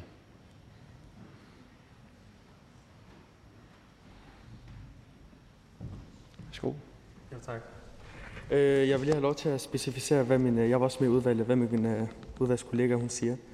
Altså en samlet overskrift af det, der blev vedtaget ved udvalgsmødet, det var lempelse af kravene til udenlandsk arbejdskraft i sundhedssektoren. Det var overskriften, og det var også det, der blev stemt igennem. Det, som vi vil gøre, det er, at vi vil sænke beløbsgrænsen til 25.000 kroner. Og så skal arbejdskraft uden for EU, de skal søge opholdstilladelse, som reglerne er, men processen skal gå hurtigere. Beløbsgrænsen den er på 38.750, så det er det, man skal tjene for at komme her og arbejde her.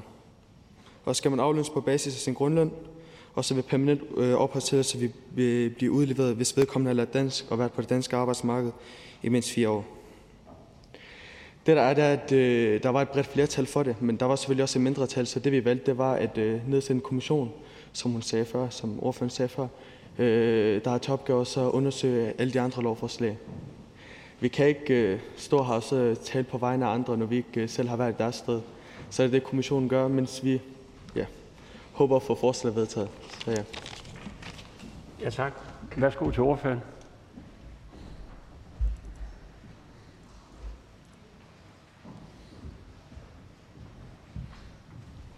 Ja, værsgo. Tak. Jamen igen, så er det ikke et spørgsmål. Så. Ja, men det er fint. Jeg forstår, at ordføreren er enig. Godt. Vi bytter lige igen, fordi nu er det Mona Petersen, der skal stille spørgsmål. Ja, værsgo. Stille spørgsmål. Ja, hej. Jeg vil bare gerne vide helt konkret, hvad der er for nogle krav, vi skal lempe for udenlandske arbejdskraft i sundhedssektoren. Ja, tak for det spørgsmål. Værsgo til ordføreren.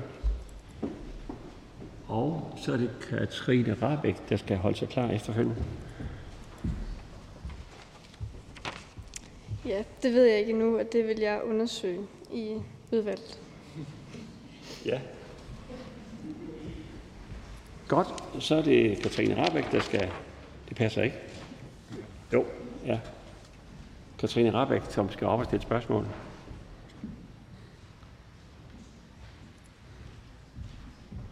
Værsgo. Hej, jeg hedder Katrine Rabæk, og jeg vil egentlig gerne spørge, I siger, at I gerne vil have flere psykologer til det offentlige. Hvordan vil I så være med til at mindske presset, som er på det offentlige lige nu? Altså, der er folk, der venter helt op til 1 år for at få psykologhjælp. Altså, hvordan vil I mindske det, når man egentlig får bedre løn som privatpsykolog, end man gør som offentlig psykolog? Ja, og ordføreren?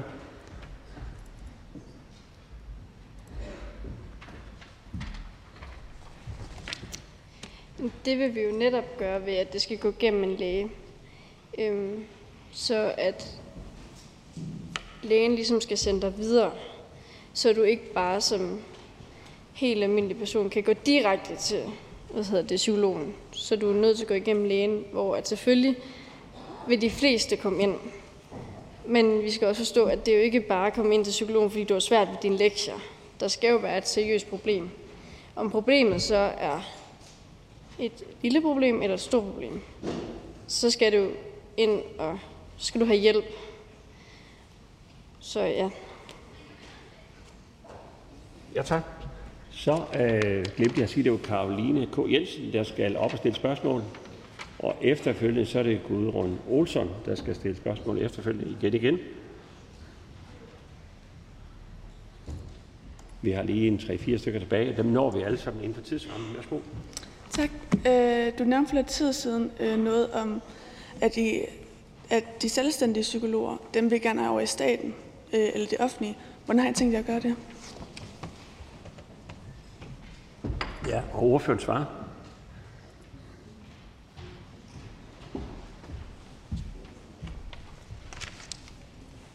Vi skal selvfølgelig ikke tvinge dem over.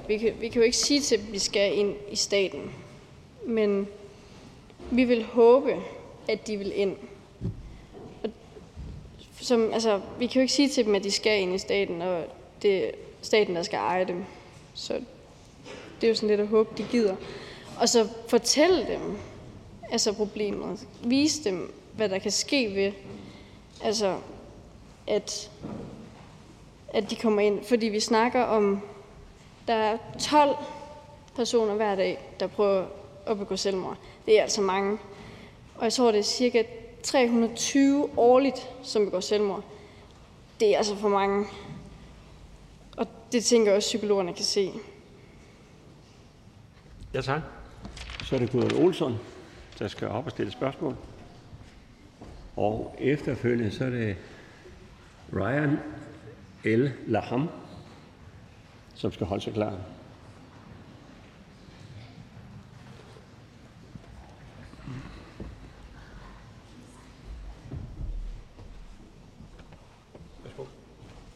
Nu snakker man meget ind i det med lempelser af udenlandsk arbejdskraft. Hvordan har det noget at gøre med kønsskifte at gøre? Ja, værsgo til ordføreren.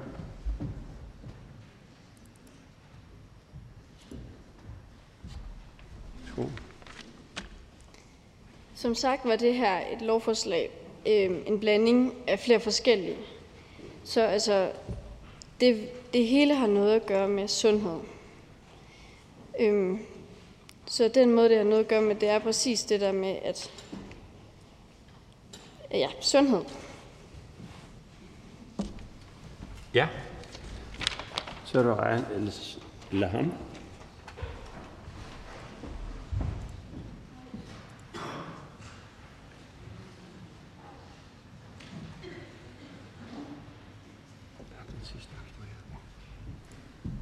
Værsgo. Tak. Jeg hedder Ryan El Laham, og jeg vil spørge om, for det første, I siger, at vi sænker aldersgrænsen for kønsskifte. For det første vil jeg spørge om, hvad I vil sænke det til. Og for det andet, så vil jeg spørge om, er det ikke risikabelt at sænke det, når man er så ung, og så tager man en rigtig vigtig beslutning og en afgørende beslutning om kønsskifte, og så kan det være, at man fortryder det senere. Altså kan det ikke være meget risikabelt at sænke det? Ja, tak. Og så bliver det August Magpæl, som bliver den sidste, efter at ordføreren har svaret. Vi vil sænke det til 12. Og jo, det vil selvfølgelig altid være risikabelt, men det er der så meget andet, der er. Men undersøgelser viser, at det allerede er, når du er 12, du begynder at tænke på det. Og det giver bare virkelig mange problemer videre. Folk får angst og depression. Altså folk, det påvirker dem psykisk, når det er, at de går i en krop, som de ikke føler sig som.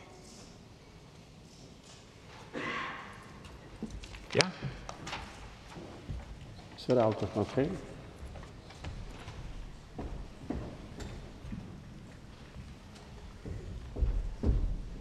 Værsgo. Hej, jeg hedder August Michael. Hvordan vi får flere privatpsykologer over i den offentlige sektor, og hvordan det kan være mere attraktivt for privatpsykologer. Ja. Ja, tak. Og så får ordføreren mulighed for at svare på det spørgsmål, og så lige runde af, inden vi går til afstemningen. Ja, spørgsmålet har jeg allerede svaret på en gang.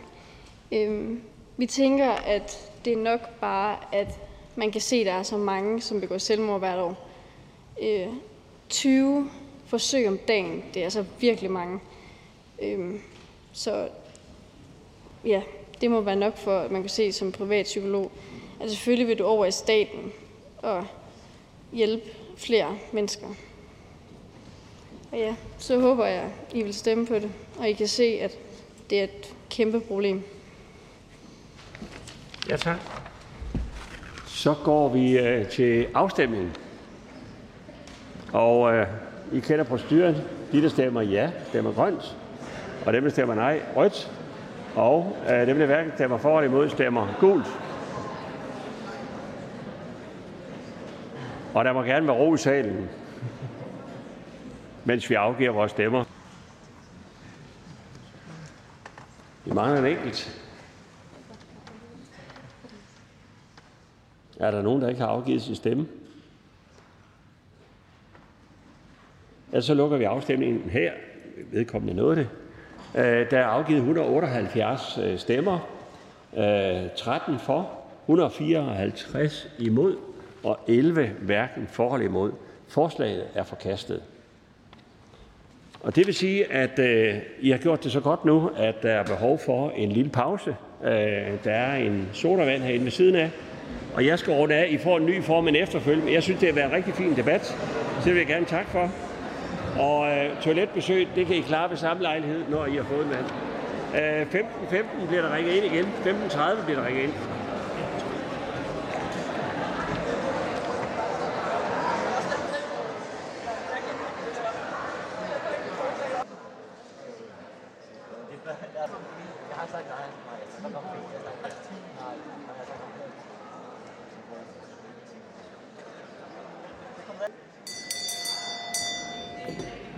Godt, så åbner vi mødet igen. Jeg kan sige, at det er skønt at være eftertragtet. Så jeg kommer til at lede mødet, indtil vi finder en ny formand. Og det er sådan, at nu går vi over til behandling af forslag nummer 34. Det er et forslag om rehabilitering af kriminelle. Det er Aarav skole Fortuna, fremsat den 5.11. Og betænkningen her i dag. Forhandlingen er åbne, og jeg skal give ordet til udvalgets ordfører, Laura Christensen. Og proceduren er den samme, at I kan logge jer ind og stille spørgsmål til ordføreren. Så kommer I ind i den rækkefølge, I har logget jer ind. Og ordføreren har 2 minutter, og alle andre har 1 minut. Værsgo til ordføreren. Jeg hedder Laura Christensen, og jeg er ordfører for Retsudvalget 1, og vores forslag handler om rehabilitering af kriminelle. Vores forslag er, at vi skal have rehabilitering og resocialiseringscentre for de indsatte kriminelle i de danske fængsler. I centrene skal de kriminelle have vejledning og hjælp til rehabilitering. De skal snakke med forskellige fagfolk som psykologer, boligrådgivere, økonomiske rådgivere, job- og uddannelsesvejledere, så de indsatte faktisk har en chance for at få et ordentligt job igen, når de bliver løsladt. Det er ikke alle indsatte, der skal ind på de her centre.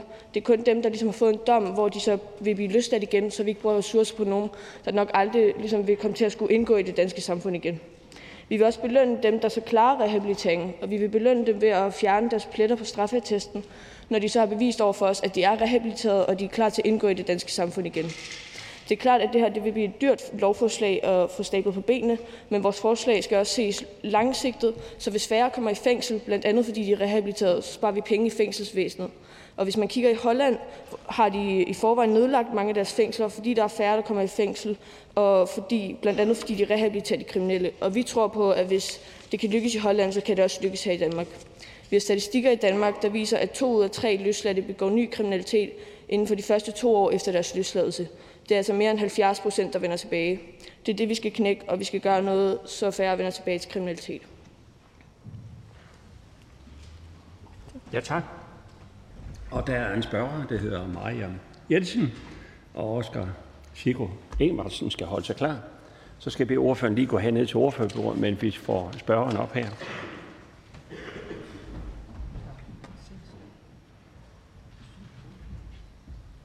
Ja, skål.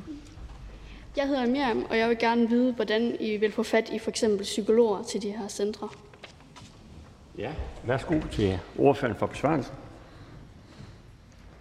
Og jeg kan se allerede nu, I behøver ikke trykke ind mere, fordi der er rigtig en lang kø. Så vi lukker talelisten her, og værsgo til ordføreren. Det er også noget, vi har drøftet rigtig meget i vores gruppe, og vi er lidt kommet frem til, at fordi der er så meget mangel på arbejdskraft her i Danmark, så kunne det muligvis være nogle af dem, som ligesom tidligere har været i de her rehabiliteringscentre, som firmaerne så kunne tage ind, og som de så kunne uddanne. Da det, vi også tror på, at det ligesom vil give, dem, der ligesom er i rehabiliteringen nu, sådan et forbilledeagtigt, og det vil vise dem, at der ligesom er et lys for enden af tunnelen. Ja, tak. Så er det Oskar Sigo Ingvartsen, der skal op og stille spørgsmål. Ja, vi skal lige have svaret. Nå,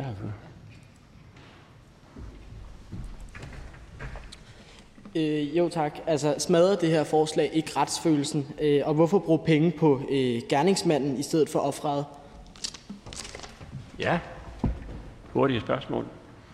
Og et svar fra ordføreren. Og jeg skal lige sige, at Sanna Abu Shertkar skal holde sig klar. Værsgo.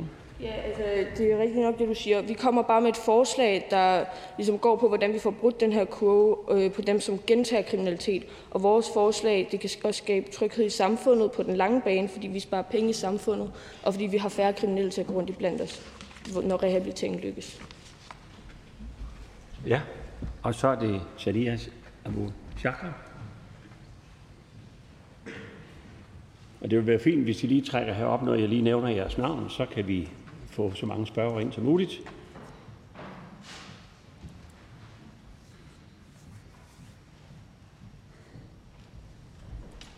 Værsgo. Hvis en person går ud igennem, mens de har lavet den her prøve, og så... hvad I tænker over den her proces til, når det skal ud, så de kan arbejde igen. Og hvis de bliver dømt skyldige, hvis de så går ud og klarer det godt, men alligevel kommer i fængsel igen, får de så rettigheden til at tage den her test om igen? Ja, tak. Ja, tak. Og ordføreren, og så er det Sofie Juel, som skal holde sig klar. Altså, det er klart, at det godt kan være, at der er nogen, der ikke vil ligesom bruge det her rehabilitering, og vi vender tilbage igen. Men vi mener, at vi så skal blive ved med at prøve på dem, fordi alle skal have hjælp. Kriminalitet er kriminalitet. Og hvis du har gjort noget ulovligt, så skal vi som samfund og som medmennesker gøre alt, hvad vi kan, for at det ikke sker igen. En forbrydelse og en forbrydelse. Og hvis vi nu lader dem komme ud af fængslerne igen, og vi så ikke sætter dem ind i den her proces igen, så vil det måske også vise dem, at det ikke er sådan et decideret problem, det de så har gjort igen, og rehabilitering så vil være lige meget. Ja, tak. Så er det Sofie Berg.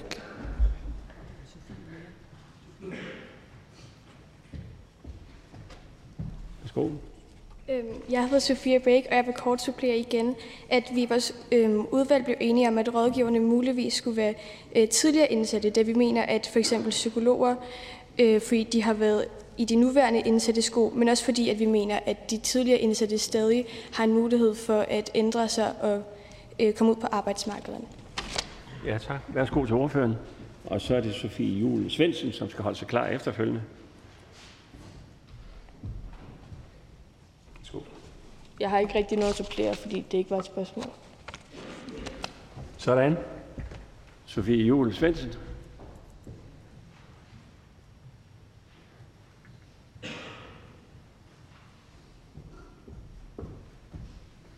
Værsgo. Tak.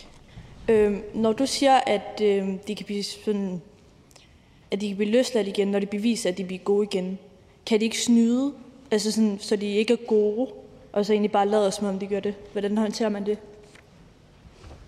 Ja, og til ordføreren, og så er det Ahmed Al-Tamimi, som skal holde sig klar. Jeg tror, at det vil være svært at snyde, og det er blandt andet også derfor, at vi skal bruge så mange fagfolk, og det er en længere proces, så det er, altså mens de er i fængslet, så det er flere, altså for nogle af det er jo flere år, det her, det skal foregå, og derfor så vil det også være svært at snyde sig igennem det, fordi det er mange fagfolk, der er sat professionelt ind til det her, så jeg tror, det er svært at snyde sig igennem. Ja, tak. Så det er Ahmed Tamimi.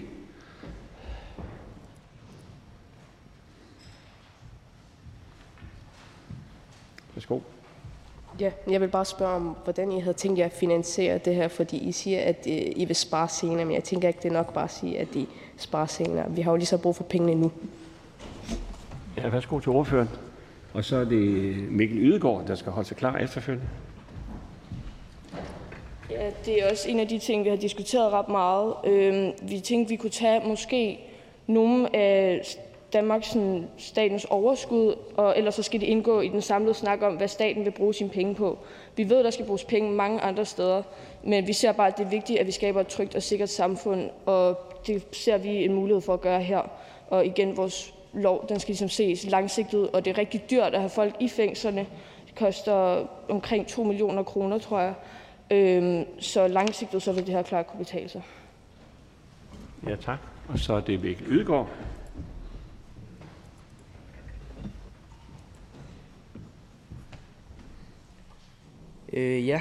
Jeg vil først og fremmest egentlig rose forslaget. Jeg er personligt enig i, at vi har brug for mere rehabilitation af indsatte, så ikke de bare ryger derind igen. Jeg vil spørge ordføreren om, hvilken gruppe eller type af ansatte, som man primært vil arbejde med, om man vil tage nogle af de om nogle af de fanger med de lavere straffer, eller nogle, eller man også vil begynde at arbejde på nogle af dem med de værste straffe, som for eksempel for mord og voldtægter og anden type af den slags. Ja tak, så er det ordføreren, og derefter så er det Jonathan. Hej Jon. Som sagt, så mener vi, at alle skal have hjælp. Men vi har også sagt, at det kun er dem, som ligesom har fået en dom, hvor de så vil blive løsladt. Så for eksempel, hvis man har begået flere mord, og man så nok aldrig kommer ud igen, så vil vi ikke bruge ressourcer på dem, men vi vil bruge vores ressourcer på dem, som bliver løsladt, fordi vi ser, at det er vigtigt. Ja tak. Og så er det en spørger. Jonathan. Til Jon. Hej, jeg hedder Jonas Højøn, og jeg vil godt spørge ind til i forhold til økonomien, fordi jeg er enig i, at langsigtet, så kan man godt tjene noget på det, og det er en god investering. Men for ligesom at hyre alle arbejderne og få selve de fysiske pladser til at gøre det, så kræver det en investering med det samme, og hvor kommer de penge fra? Ja, værsgo til ordfører. Og derefter så er det Frida Amalia Vinden, der skal holde sig klar. Værsgo. Ja, igen så er det økonomien, som vi har drøftet ret meget i vores gruppe. Det er noget, vi tænker staten, de skal ligesom have en snak om, hvordan vi skal bruge de her penge. Men vi håber også, at der, ligesom jeg kan høre på dig, du synes, det her er vigtigt, at der ligesom er andre af dem, der i forvejen arbejder med det her, som også synes, det er vigtigt, og ligesom vil rykke arbejdsplads derover, så det måske ikke er lige så mange, vi skal ud og finde. Ja, tak. Og så er det Frida Amalie Vind.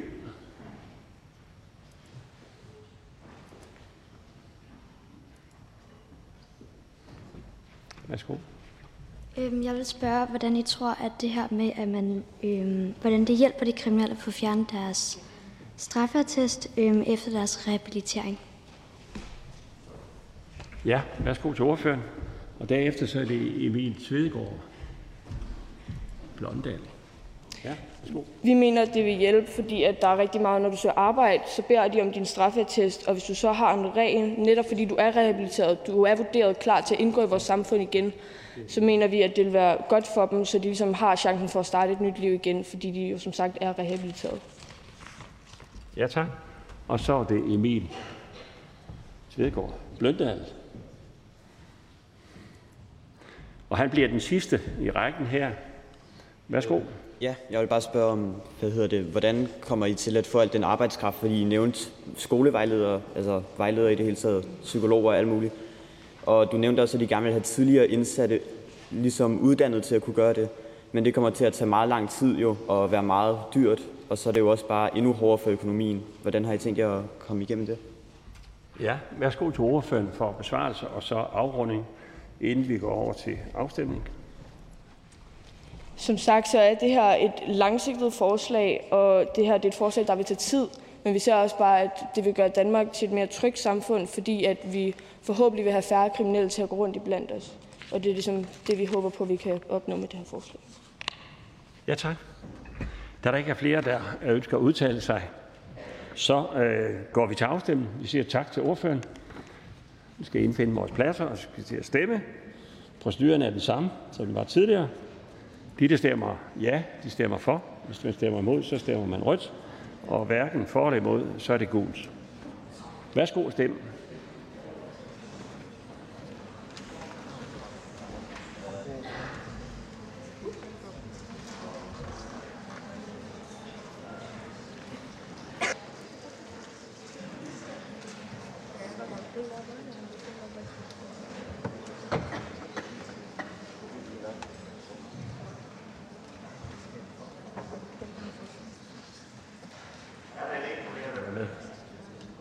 Sådan.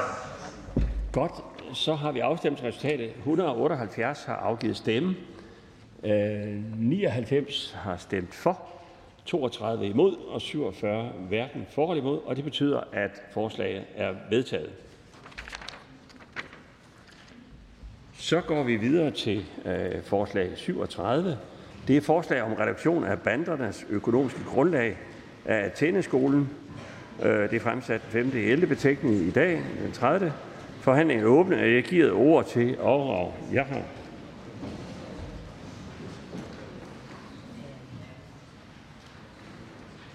Og I trykker jeg bare ind, mens Aarav han holder sin ordførertale.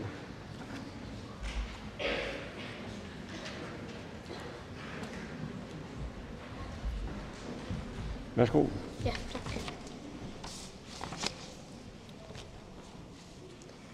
Hej, jeg hedder Aarav Jha, jeg er 12 år gammel, og jeg går i 8. klasse på Athene skolen. Vi kommer fra retsudvalg 2.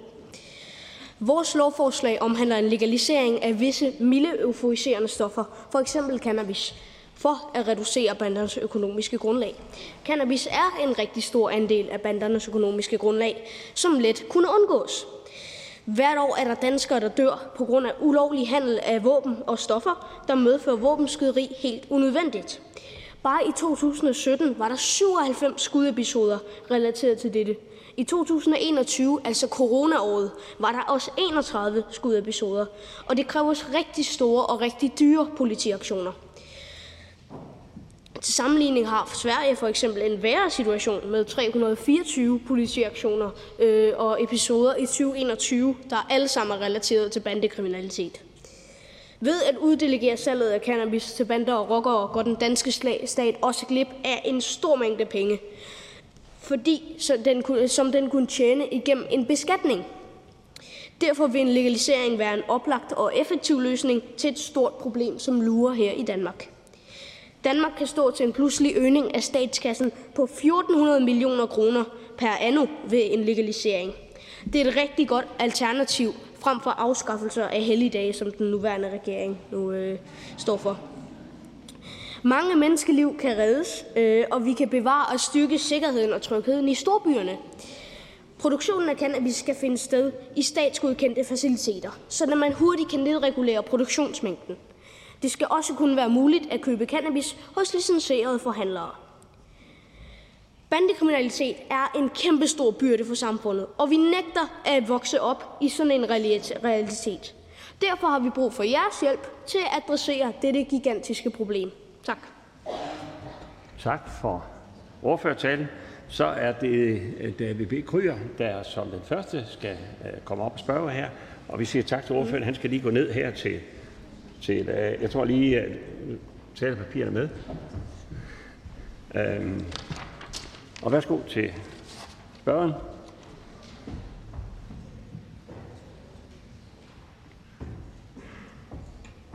Værsgo. Umiddelbart er jeg enig i med jeres forslag, at det vil forbedre bandesituationen, men jeg har en bekymring om, at det vil gøre det lettere for unge at få fat på stoffer. Tror I ikke, at vi vil have en lignende situation som med alkohol for eksempel, hvor unge har meget nemt ved at få fat i alkohol, selvom at de måske er under den tilladte grænse? Og tror I ikke også stadigvæk, at unge vil handle med banderne, når nu de ikke lovligt set kan få fat på det fra lovlige forretninger? Ja, tak. Og værsgo til ordføreren.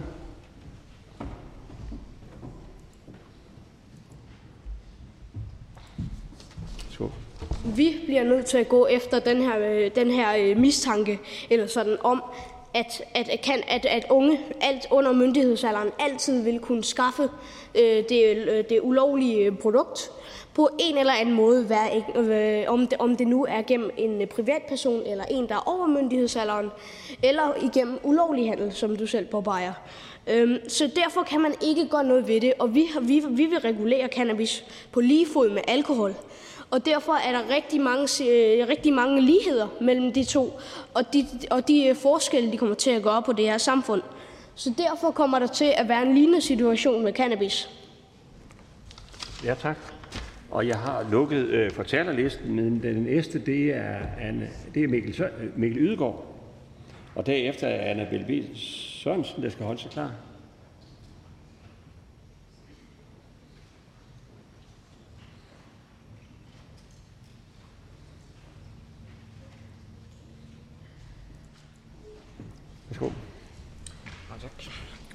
Okay, så som jeg umiddelbart forstår det her, så lyder det som om vi bare vil gå fuld Holland på den og bare gøre cannabis fuldstændig lovligt og sælge det til Gud og hver mand. Men så snakker du så om den her skat her, som lyder meget fornuftigt. Jeg tænker dog i forhold til bandekriminalitet, at vil banderne så ikke bare sælge nogle endnu mere kraftfulde stoffer, som blandt andet fentanyl, som vi blandt andet i USA og også i Danmark navnligt ser, bliver solgt mere og mere. Kan man gøre et eller andet, som vil kunne forebygge det her? Ja, tak. Værsgo til ordføreren for besvarelse.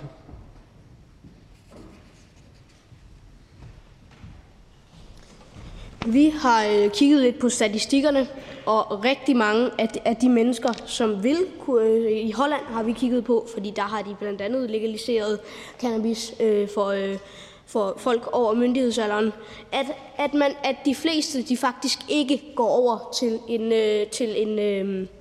til mere hårde stoffer. Og grunden til, at de ikke gør det, at Holland har de har også et meget godt udviklet sundhedssystem, som vi også har her i Danmark. Og derfor er der mange ligheder. Vi vil, hvis cannabis bliver legaliseret, stå for en meget vidtrækkende undersøgelse og data efter det her. Og vi kommer også frem til, at i udvalget, der vil vi lave en evaluering, som vil hjælpe med at kigge på de retspolitiske, sundhedsmæssige og generelle samfundsmæssige konsekvenser af forslaget. Og det var så senest 3 år efter, det her forslag træder i kraft. Så vi kan ikke give konkrete data på det endnu, men vi vil kunne forebygge det ved hjælp af for eksempel at oplyse folk om det her problem, at man ikke skal gå til de hårde stoffer, fordi folk i Danmark, de er typisk, de er meget fornuftige, kan man sige. Så. Ja, tak. Og så er det Anna Dahl Petersen for et spørgsmål.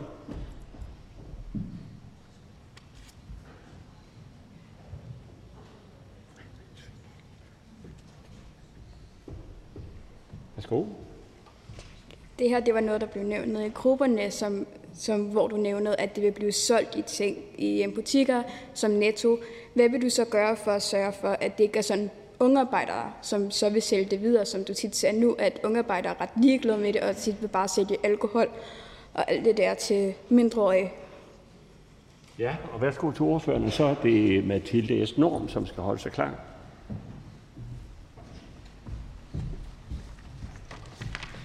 Det er jo lige præcis en af de ting, som vi prøver at forebygge, som der kom et spørgsmål tidligere, og omkring det her emne, om at gøre folk oplyste om det her. Og der vil vi igen med det samme argument om, at mennesker i Danmark er meget fornuftige, typisk.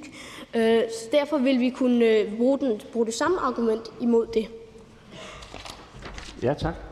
Så er det Mathilde Esno. Ja, værsgo. Så vidt som jeg har forstået, har du ikke talt noget om alder, du siger. Og du siger, at cannabis vil stå på lige fod med alkohol.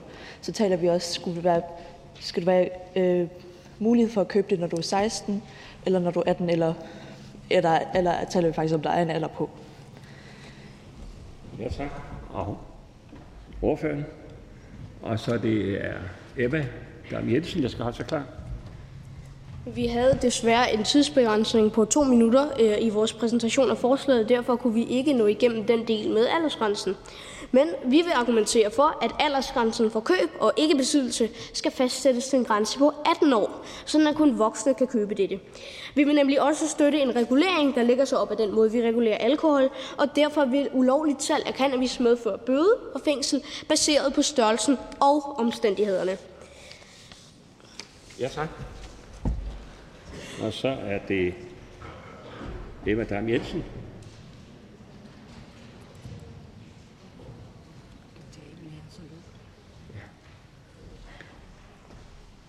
Værsgo. Når vi legaliserer cannabis, så vil vi også gøre det mere okay på en måde. At bruge det, kunne det ikke komme til at føre til, at flere mennesker, f.eks. unge, begynder at bruge det, og så bliver afhængige, og det kan gøre en sundhedsskadelig faktor. Ja, og værsgo til ordføreren. Og så er det Johannes Mortensen, der skal holde sig klar efterfølgende. Det her spørgsmål har vi faktisk, de sundhedsmæssige årsager har vi også diskuteret i udvalget, og vi har fundet frem til, at en mulig ændring på vores forslag, i stedet for at det lød på 18 år, en grænse på 18 år, så skulle det være, når hjernen var færdigudviklet. Fordi når man når til det stadie, hvor hjernen er færdigudviklet, så vil det sige, at så er der meget mindre chance for, at du udvikler sådan en hjernesygdom. Men det er et meget bredt udtryk, det der med, når hjernen er færdigudviklet. Fordi det kunne ske i en periode fra 21 til 25 år. Så derfor vil man ikke kunne sætte et fast tal, men man kunne jo vælge at sætte grænsen op til 21 år ved en videre behandling af forslaget. Ja, tak. Og så er det Johannes Mortensen, og vi kan nå en sidste spørger. Det er Jakob Rasmussen, der skal holde sig klar efterfølgende. Ja, jeg tror på, at når man legaliserer hash, så laver du ligesom også på en eller anden måde en normalisering af det. Så det bliver mere normalt at se folk ryge hash og så videre. Og jeg synes, hash er på flere måder et springbræt ud til hårdere stoffer. Og måske også på den måde ikke et vej ind i kriminaliteten, men også bare andre stoffer, som alkohol ikke er på samme måde. Ja, og ordføreren får mulighed for besvarelse.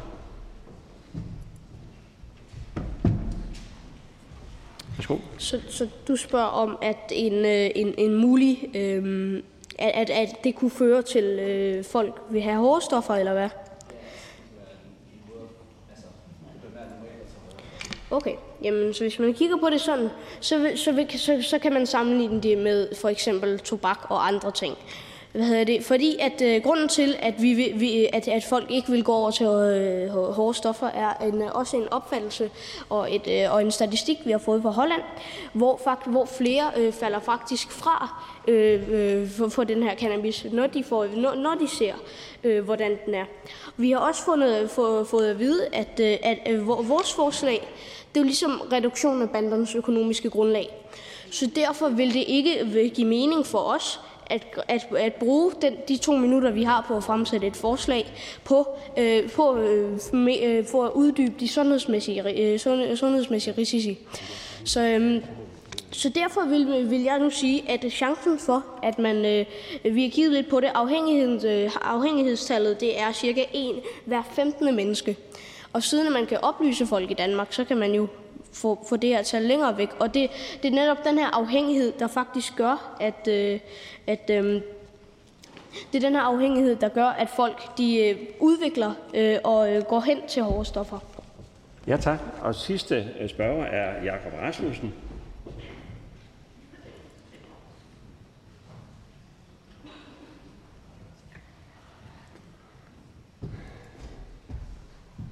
Værsgo for spørgsmål. Jo, tak.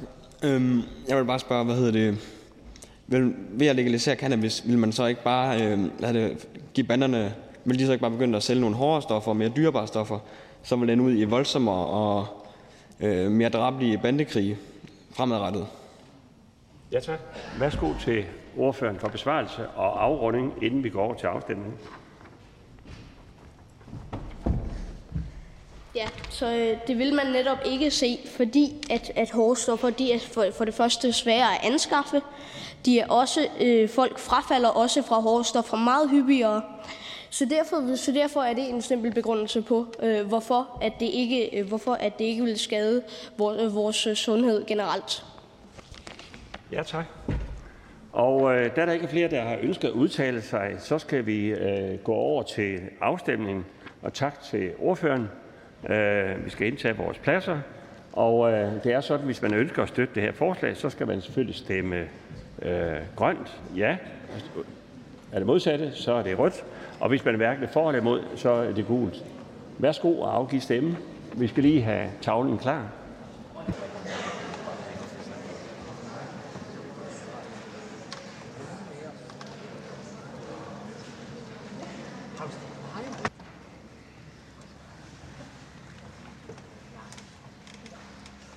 Ja, så er der fuldt hus.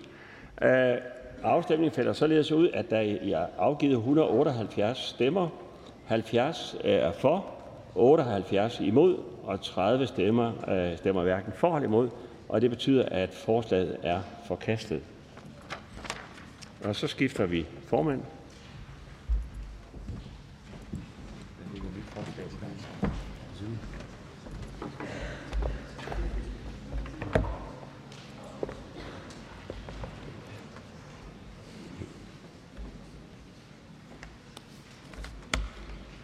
Det næste punkt på dagsordenen er punkt 9, behandling af UP-forslag nummer 44, forslag om flere solceller i Danmark af Humlebæk Lilleskole.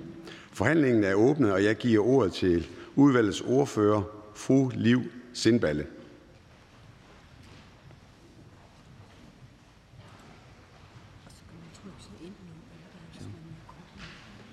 Og til orientering kan jeg sige, at I kan allerede nu begynder at tage sig ind for kort bemærkninger, om I skulle have nogen, og jeg giver ordet til ordføreren. Værsgo. Ja, tak. Jeg hedder Liv Kjølby Sindballe, og jeg er fra Humlebæk Lilleskole, og det her er fra Klimaudvalget. Vores klode skriger på hjælp. Vores generations største udfordring er klimaforandringer.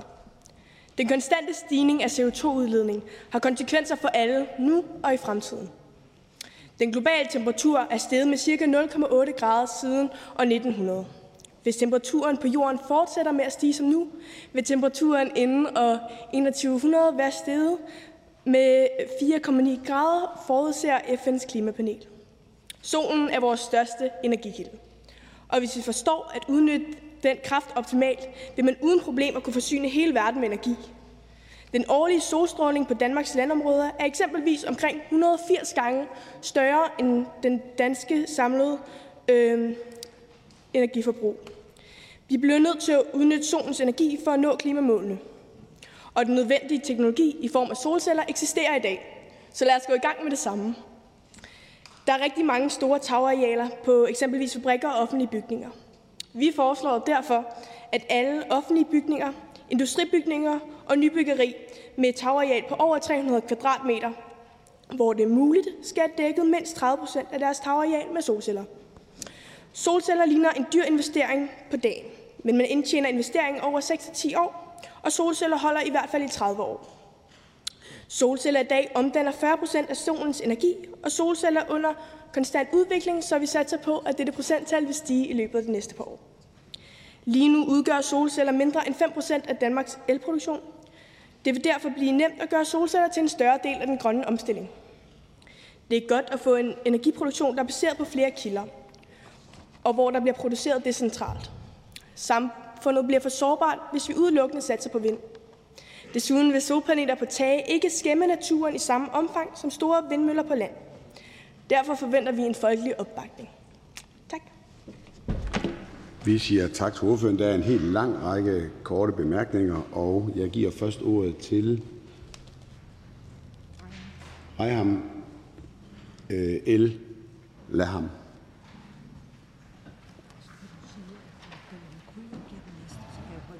Og hr. David Kryger bliver den næste og kan holde sig klar.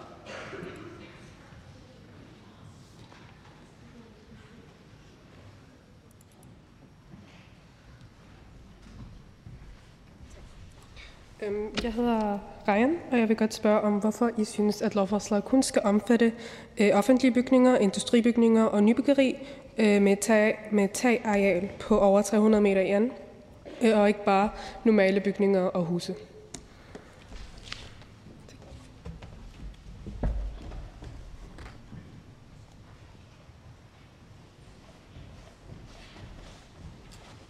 Ja, tak. Det er et godt spørgsmål. Det har vi også diskuteret rigtig meget, faktisk. Og vi har faktisk ændret lovforslaget på det her punkt, fordi at vi nemlig var uenige om det. Og ja, der var nogen, der mente det her med, at det måske kunne være en krænkelse mod ens ytringsfrihed og i forhold til at kunne vælge selv og ikke føle, at det var flot nok, selvom at vi nu har en rigtig god udvikling af de her solceller, som ligesom installerer det i tagene og sådan nogle ting. Og det er derfor, vi valgte at gøre det på offentlige bygninger og industribygninger og nybyggeri, fordi at ja, for ikke at krænke nogen og kunne give folk lov til, også dem, der synes, at det måske ikke lige var det kønneste. Ja. Og så det her med at bare plastre mindre bygninger til, det giver måske heller ikke den største effekt. Tak til ordføreren, og vi giver nu ordet til hr. David Kryger, og hr. Emil Weber bedes holde sig klar.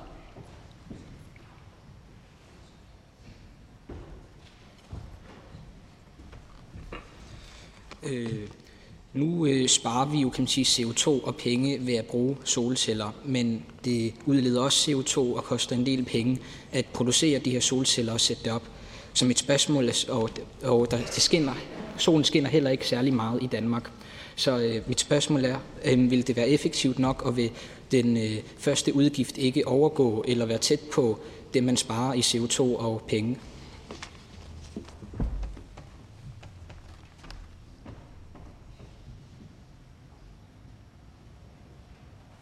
Og ordføreren for forsvarsstillerne. Værsgo. Vi tænker netop, at det her med, at vi har solceller ud over vindenergi, at det giver bare Danmark et ben at stå på i forhold til den grønne energi. Og i forhold til, at ud fra vores statistikker, at den har indtjent dens investering over de her 6-10 år, så vil det derfor have indtjent, ja. Og i forhold til, om solen skinner nok, ja, det er det samme. Der over 6-10 år har den indtjent investeringen. Ja. Tak for det, og giver nu til hr. Emil Weber og hr. Kalle Bang Christensen. Bedes holde sig klar.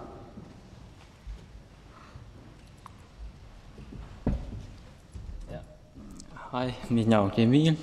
Mit spørgsmål er, har I overvejet, om solcellerne overhovedet vil betale sig selv tilbage, hvis der kommer nyere solceller, som man skal erstatte de gamle solceller med i forhold til effektivitet? Ja, det er det. Ordføreren for forsvarsstillerne. Ja, værsgo.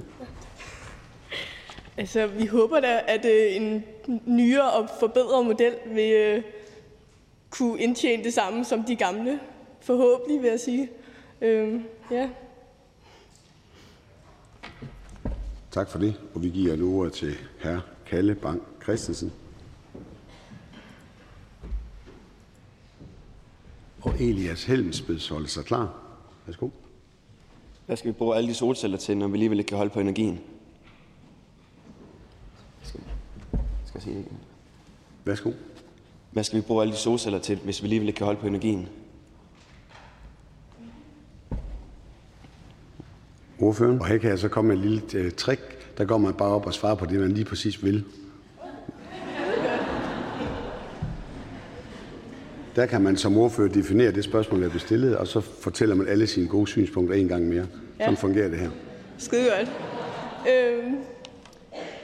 Jamen, altså, jeg tænker da, at vi kan bruge solceller til en masse rigtig gode ting. Og en masse god energi, som vi vil gerne have fjernet de nuværende energikælder, som gas og olie, til de her CO2-neutrale energi. Ja, som jeg tænker solceller er en rigtig god idé. Tak til ordførerne. Vi går videre i ordførerrækken. Der er et spørgsmålsrække. Værsgo. Mit navn er Elias, og jeg vil gerne spørge ind til, fordi at solen skinner jo ikke lige meget hele året rundt. Altså om sommeren, så kommer vi nok til at have et overskud af energi, og om vinteren kommer vi nok til at have et underskud af energi. Hvordan har I tænkt jer at lære den energi, som solcellerne laver, eller vil I bruge nogle andre energikilder om vinteren? Og hvad vil I gøre med den overskydende strøm om sommeren? Tak for det. Ordføreren for forslagsstillerne.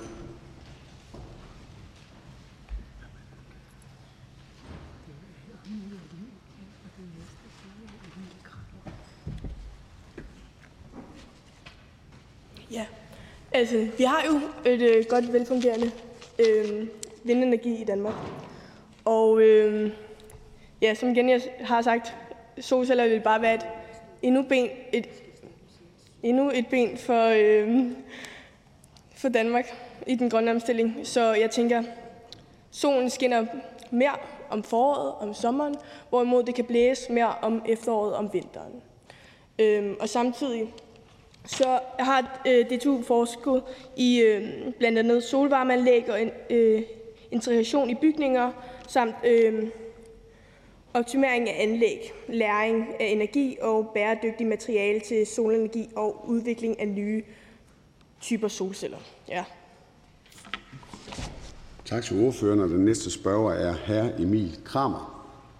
Og mens hr. Emil Kramer kommer herop, så kan jeg sige, at der bliver kun til det her anledning til yderligere 2 korte bemærkninger og 2 spørgsmål, da vi har et stramt program.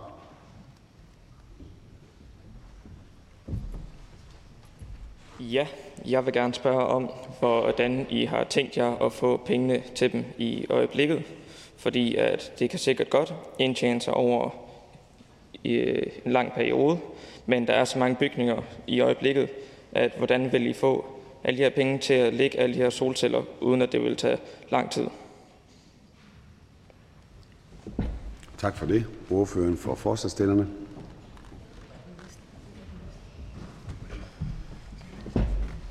Værsgo. Ja, altså man kan jo sige, at der er forskel på det private og det offentlige, hvor at vi har snakket om forskellige muligheder.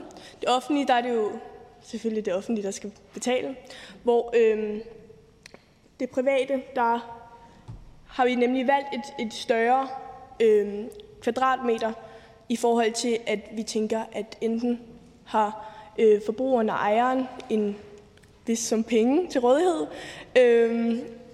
eller kan til lån i den her store bygning eller hus, som ja, kan bruges. Tak for det, og den sidste spørger er hr. Noah Johan Donova. Værsgo. Tak.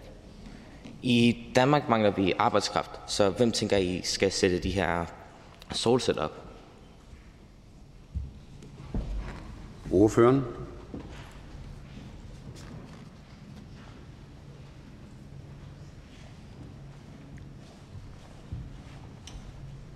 Ja.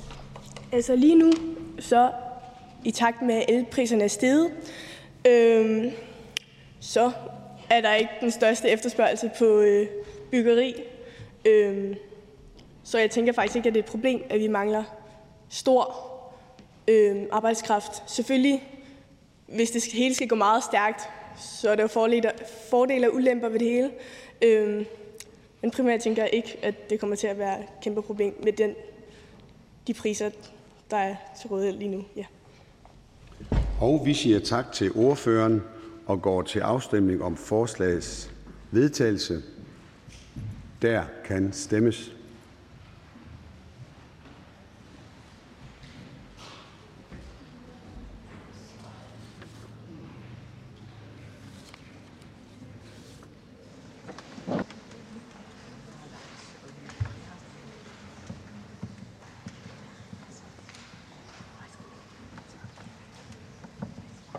Og afstemningen slutter nu. For forslaget 93 imod 50, 33 hverken for eller imod.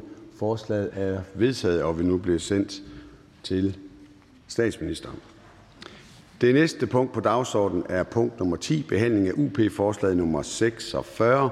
Forslag om flyafgift til fordel for den offentlige transport af Bagsværd Kostskole og Gymnasium. Forhandlingen er åben, og jeg giver ordet til udvalgets ordfører, hr. Elias Helms.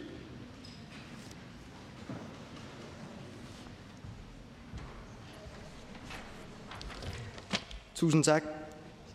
Som hørt, så er mit navn Elias Helms, og jeg er ordfører for andet udvalg for klima, energi og forsyning. Og vores forslag det går ud på at hæve flyafgiften til fordel for den offentlige transport. Men under udvalgsarbejdet så har vi lavet en lille ændring til det, så den mere rigtige den lyder om at hæve forslaget eller hæve flyafgiften til fordel for emissionsfrie køretøjer på Storebælt og den offentlige transport. Her i Danmark er vi meget glade for at flyve, og det viser tal for 2019, at i Danmark, eller fra de danske lufthavne, så var der 18 millioner afrejsende bare i 2019. Dog så under coronapandemien, så faldt dette tal til 4,6 millioner. Til gengæld så har vi kommet lidt tilbage igen i 2021, hvor den kom op på 6 millioner. Og så er der ikke rigtig nogen data for 2022, men Københavns Lufthavn har lavet deres egen statistik, og der har de haft 11 millioner afrejsende. Og det vi mener så, det er, at vi skal indføre den her flyafgift, og den skal være på 217 kroner, og den skal jo så sænke prisen på at køre over Storebælt med emissionsfrie køretøjer. Og resterende midler skal gå til at reducere offentlig transport til fordel for brugeren. Og hensigten med dette lovforslag er, at vi skal flyve mindre, og vi skal benytte den offentlige transport mere og fremme brugen af emissionsfrie køretøjer. Tak. Vi siger tak til ordføreren, og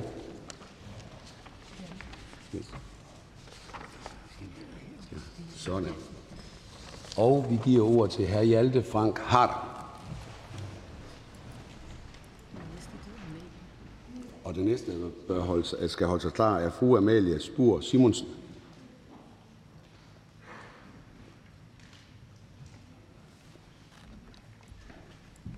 Værsgo.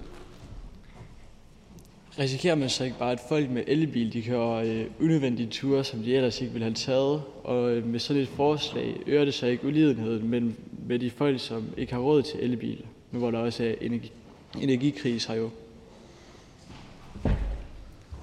Ordføreren for forslagsstillerne.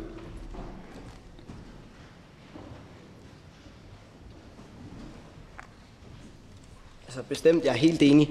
En elbil koster i dag gennemsnitligt mere end en fossildreven bil, men i fremtiden så vil vi nok se, at de her elbiler, eller emissionsfrie biler, de nok kommer til at koste det samme som fossildrevne biler. Og jo, altså vores forslag det lød også på, at vi vil ændre den her pris for 194 kroner for en tur over Storebæltsbroen til 100 eller 50 kroner med brobys, når man kørte over Storebæltsbroen. Så jo, altså selvfølgelig, der vil nok være nogen, der tog nogle flere ture, men der tænker vi også, at folk vil være nok ikke tage flere ture, forhåbentlig. Tak for det, og vi giver nu ordet til fru Amalie Spur Simonsen. Og den næste, der beholder sig klar, er hr. Johan Thomsen.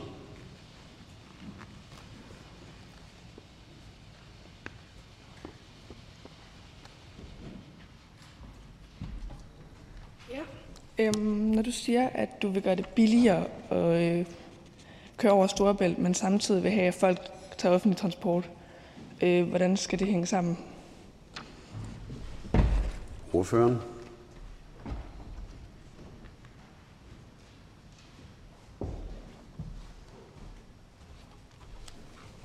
Super godt spørgsmål.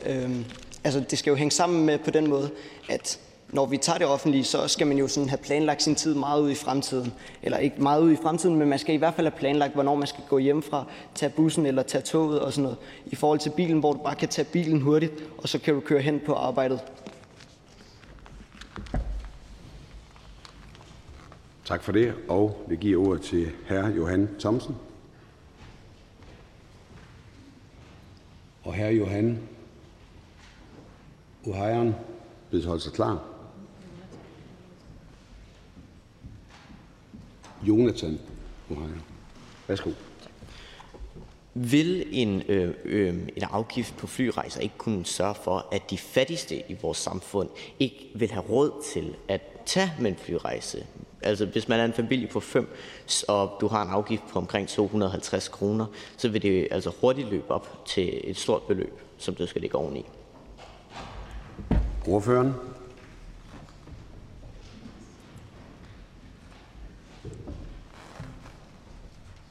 Altså jo, selvfølgelig vil det det. Altså de her penge, 217 kroner, de var også taget på baggrund af nogle tal, som vi havde regnet ud, før vi havde lavet den her lovforslagsændring. Fordi før den her lovforslagsændring, så havde vi tænkt på, at de her penge skulle gå til at bespare 30% af den offentlige transport. Altså. Og så derfor ja, 217 kroner, det er meget, og det vil altså også blive dyrt for familier med lav indkomst. Så ja, du har helt ret. Tak for det, og den næste spørger er Jonathan Uhejren, og Iman Said bedes holde sig klar.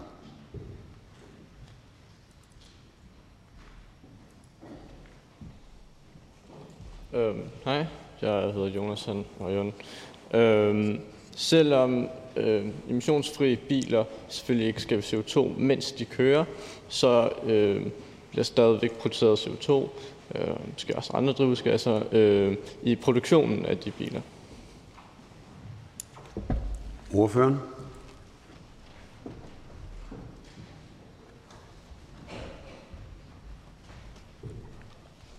Igen godt spørgsmål. Altså ja, igen, og du har helt ret.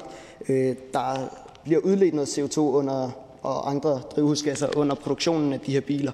Men der tænker vi også, at de overskydende penge skulle gå til at reducere omkostningerne for den offentlige transport. Og så derfor mener vi også, at så vil folk prøve at se, om de kunne tage det offentlige mere frem for bilen. Tak for det, og jeg giver nu ordet til fru Imam Said.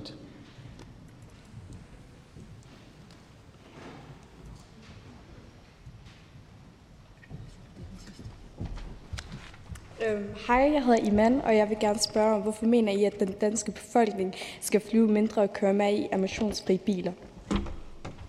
Ordføreren for forslagsstillerne.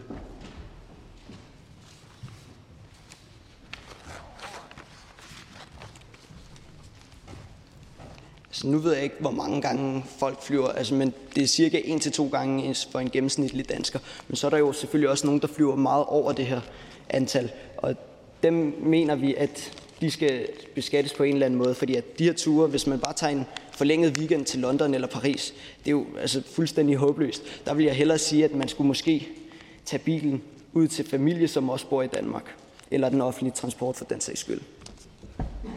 Og det afslutter spørgsmålet. Vi siger tak til ordføreren, og vi går til afstemning om forslagets vedtagelse. Afstemningen starter.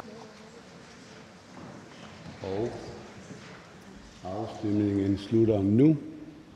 For forslaget 29, imod 91, 55 hverken for eller imod. Forslaget er forkastet. Det næste punkt på dagsordenen er punkt 11, behandling af UP-forslag nummer 52, forslag om afskaffelse af valgplakater af Aarav skolen.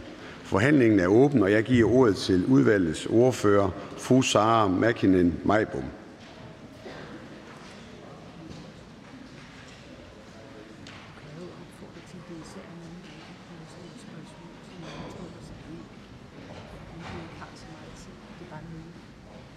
Værsgo. Tak. Ja, vi er 2. Værsgo. Tak. Mit navn det er Sara Mäkinen-Meybom. Ja, og mit navn det er Sara Regitze Gyldenhoff-Schilder. Vi kommer fra Klima-, Energi- og Forsyningsudvalget 3. Ja, og vores forslag det er det her med, at vi skal sørge for, at der kommer mindre valgplakater. Ja. Vi foreslår at begrænse valgplakater til valgkampe, da vi synes, at kandidaterne kan reklamere på en anden måde. Vi ønsker at passe på klimaet, så det er derfor, at vi tænker, at vi skal grænse dem. Ja, vi foreslår, at hver kandidat får 1000 valgplakater per valg, og at der er 20 meter mellem hver valgplakat, så det er ikke bare sådan 5 valgplakater, der er lige sådan op ad hinanden. Så foreslår vi også, at der jo ikke må være valgplakater der, hvor biler kan køre mellem mere end 50 km i timen. Ja, ja, det var det. Tak til ordføreren, og vi har en række, der taster sig ind. Den første spørger er fru Mathilde Burgaard.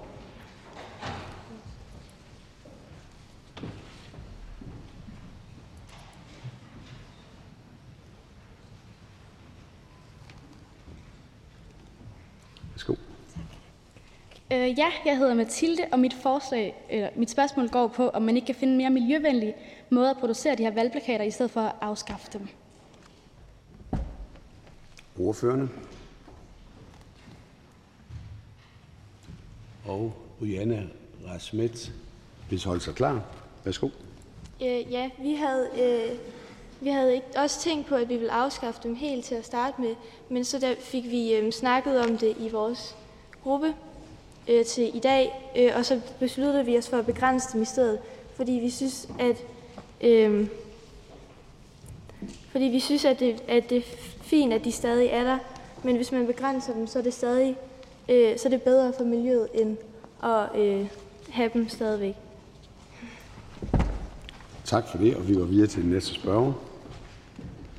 Og fru Anna Dahl Petersen holder sig klar. Værsgo. I siger, at kandidater kan reklamere på en anden måde. Hvordan kan de det? Altså, har I nogle eksempler på det?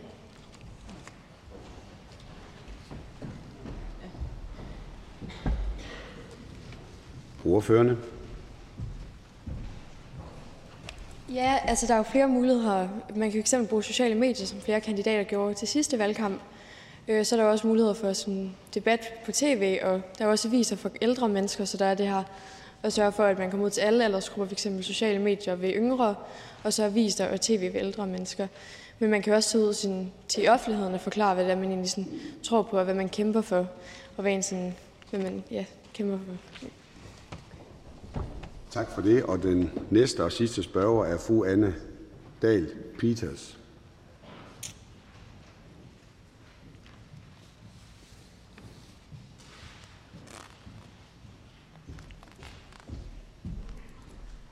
Mit navn er Anna Dahl Petersen, og jeg vil gerne spørge, om I har nogle idéer til, hvad man kan erstatte valgplakaterne med. Ordførende.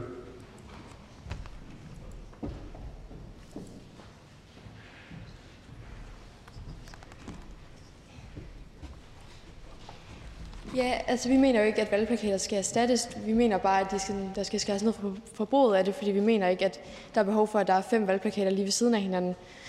Og der er så mange, fordi altså stor indflydelse mener vi heller ikke det har, men så har man jo også andre muligheder, som f.eks., som vi nævnte før, sociale medier og så i offentligheden og snakke med folk. Tak til ordføreren, og det afslutter debatten, og vi går til afstemning. Vi stemmer om forslagets vedtagelse, og afstemningen starter.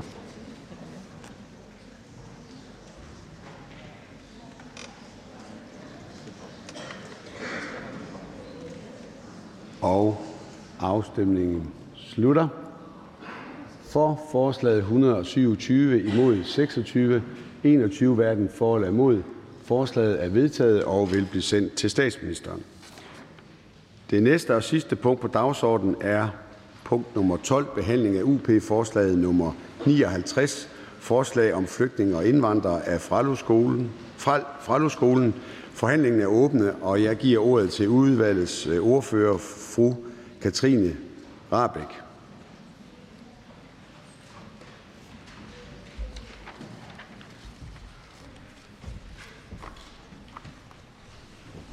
Ja, hej, mit navn er Katrine Rabæk, og jeg kommer fra Aarav Jha i Varde, og jeg har været en del af udlændinge- og integrationsudvalget. Og vi har kommet med et forslag om, at flygtninge og indvandrere skal være her i Danmark på en prøveperiode, hvis nødstående krav forekommer i prøveperioden bliver overholdt. Og kravene, som på det valgte forslag var, du skal arbejde efter du har gået i skole. Vi har nemlig valgt at sige, at vi tilbyder undervisning, altså dansk undervisning til indvandrerne og flygtningerne, der så kommer.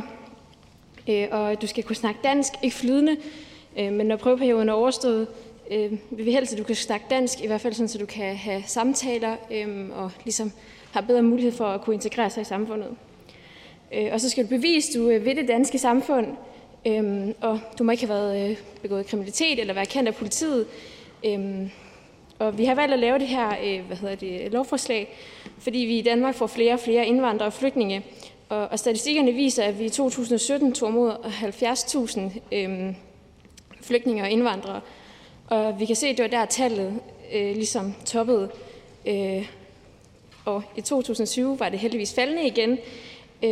Men det er steget meget her i 2022 og vil blive ved grundet krisen i Ukraine.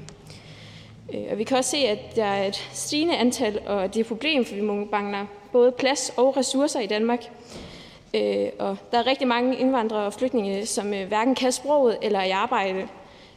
Og det kan nemmere betale sig bare at sidde derhjemme og vente på, at skatteindkomsten kommer, frem for at være ude og arbejde. Og det er en stor belastning for det danske system. Hvis man kigger på undersøgelser omkring kriminalitet af personer af anden etnisk baggrund, fylder det også i det større billede. Nemlig over halvdelen af Københavns indsatte er nemlig med anden etnisk baggrund. Så derfor synes vi, at vores lovforslag skal tages op til overvejelse. Og vi har også ligesom fået udarbejdet, så det nu er ændret til, at hvis man for eksempel er i gang med en sosu-uddannelse eller er i gang som sygeplejerske, kan man ligesom snakke med det om samtalen i prøveperioden, som ligesom gør, at man ikke bliver sendt ud af landet, hvis man ikke har opfyldt de andre krav. Så kan man færdiggøre sin uddannelse, og så bliver det taget op til revurdering, fordi at vi har så stor mangel på både erhvervsuddannelser, sosu-assistenter og sygeplejersker i Danmark. Og vi siger tak til ordføreren. Der er en hel række af spørgere, og jeg kan godt røbe her allerede nu, at vi kommer ikke igennem hele listen. Jeg vil gerne starte med at give ordet til hr. Daniel Breinbjerg, og bagefter vil jeg give Bavardi om at holde sig klar.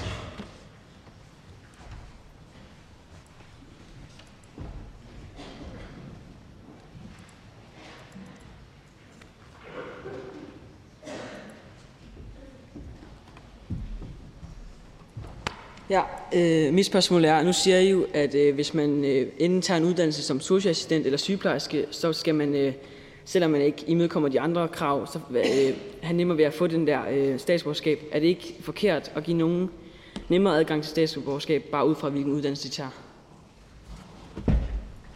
Ordføreren?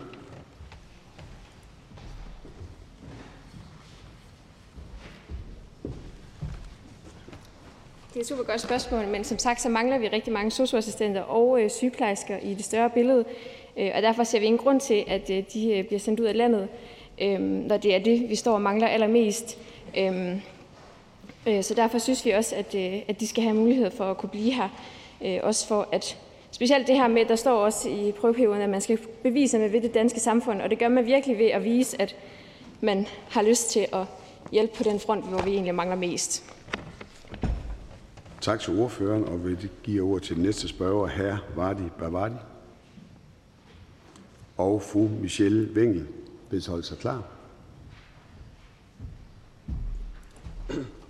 Mit spørgsmål er, hvor lang tid var den her prøve, som du siger, man skal tage?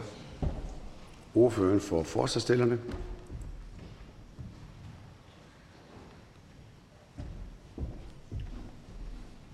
Prøveperioden var 5 år, og det er ligesom fordi, at det første halve år, der kan man ligesom falde til, og så skal man kunne lære dansk, og det har man minimum 2 år til, og så vil man jo ligesom finde et arbejde, efter man har lært dansk, fordi man jo har lært det og prøver at integrere sig i samfundet, og så vil man blive kaldt ind til den her samtale 5 år efter, man ligesom er kommet og blevet registreret, hvor det så vil tages op til vurdering, om man har udfyldt kravene til, at man må blive. Så 5 år var prøveperioden. Og vi siger tak til ordførerne og går videre til næste spørger, fru Michelle Wengel, og fru Naja Bisgaard Buus bedes holde sig klar som den sidste spørger.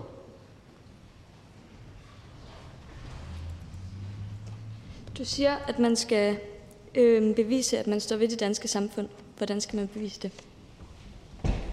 Ordføreren for forsvarsstillerne.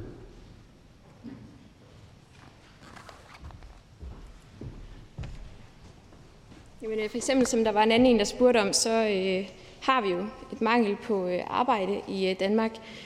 Og det er specielt en af de ting, som man virkelig viser, at man vil det danske samfund ved at komme i arbejde og ikke bare sidde derhjemme og kigge og vente på, at pengene kommer ind fra staten af. På den måde viser man også, at man gerne vil, og at man egentlig ikke bare er her, fordi at det var den sidste nødløsning. Tak til ordføreren, og vi går videre i spørgerækken. Fru Naja Bisgaard Buus.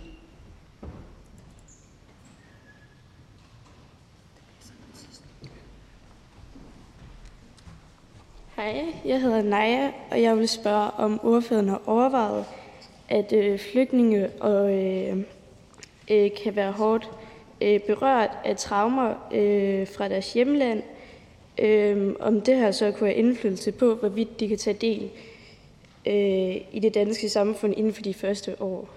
Altså om de kan begynde at arbejde, hvis de nu har traumer. Ordføreren for forsvarsstillerne.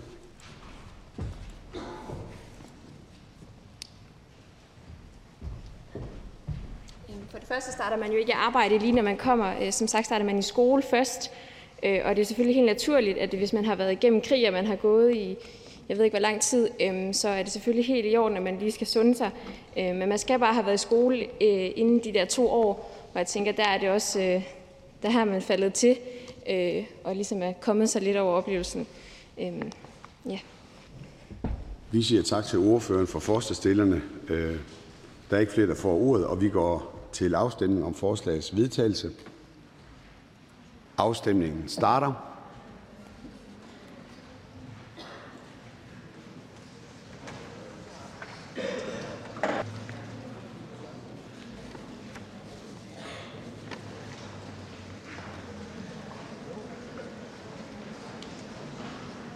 Og afstemningen slutter.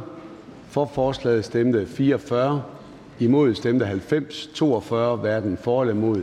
Forslaget er forkastet. Og se, på en normal dag, så vil det jo være det sidste, man foretager sig. Så vil jeg ringe med klokken og sige, mødet er hævet. Det gør vi lidt anderledes i dag, fordi der er selvfølgelig en afslutning. Jeg skal nok ringe med klokken til allersidst. Først så vil jeg rose jer rigtig meget for den spørgelyst, og jeg ved, det har været irriterende for nogle af jer ikke at have fået ordet. Men I kan også begynde at sætte jer ind i, hvorfor der nogle gange er nogle lange dage inden, fordi spørgelysten er stor i Folketinget, og det er uagtet, om man er en enkelt dag, eller man faktisk er valgt til at være herinde. Men stor ros herfra til jeres spørgelyst og mange rigtig gode og begavede spørgsmål. Så lige om lidt, så vil jeg her fra formandsstolen overrække jeres vedtagne forslag til vores ældreminister, Mette Kirkegaard, som sidder hernede, som I har haft lejlighed til at stille spørgsmål til tidligere. Ministeren repræsenterer Danmarks regering og vil tage imod jeres forslag, ikke kun på egne vegne, men på regeringens vegne. Jeg vil også overrække jeres vedtagne forslag til repræsentanterne for nogle af ungdomspartierne, som vi i dagens anledning også har inviteret til Ungdomsparlamentet. Og derefter der er der en reception i Landstingssalen, og her vil Poetry Slam-artisten Sofie Risager give en performance, og Folketinget byder også på lidt snacks og en sodavand. Og så nu skal vi have en lille kunstpause, fordi nu er mapperne ved at blive klar. Ja, det er de her. Der er mapperne med de forslag, som I har stemt igennem her i salen for lidt siden. Og nu vil jeg bede ministeren om at komme herop.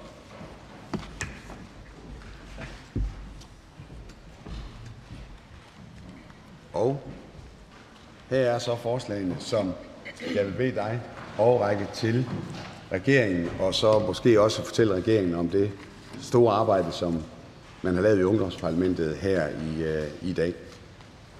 Ja, tak. Og hvis jeg lige må knytte en enkelt kommentar til, så er det jo fantastisk, og det vil jeg tage med til den til den, regeringen, og så vil vi kigge på dem. Nu havde jeg selv lige fornøjelsen af at være med her de sidste 10 minutter kvarter, og jeg kan se, at vi måske ikke skal ud og hænge valgplakater op. Det må vi jo se til.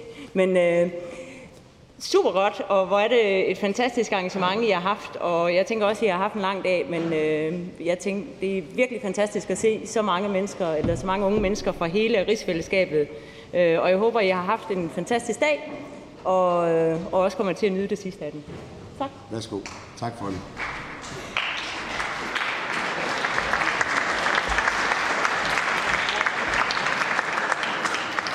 Og som jeg nævnte, så har vi repræsentanter for nogle ungdomspartier, og de vil også få en mappe med jeres vedtagende forslag. Og jeg vil bede Maria Ladegaard fra Venstres Ungdom komme herop.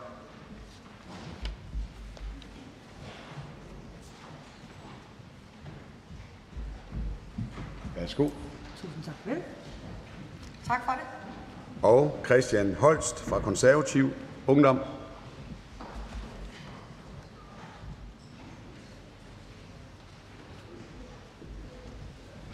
Værsgo. Mange tak. Og Alexander Blautsfeldt fra Socialistisk Folkepartis Ungdom. Værsgo. Mange tak. Der var en, jeg kendte fra fjernsyn. Og Maria Slot fra Radikal Ungdom.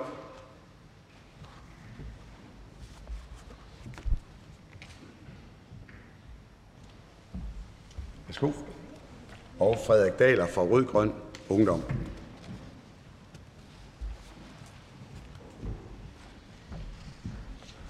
Værsgo. Tusind tak. Christian Bylov fra Dansk Folkepartis Ungdom.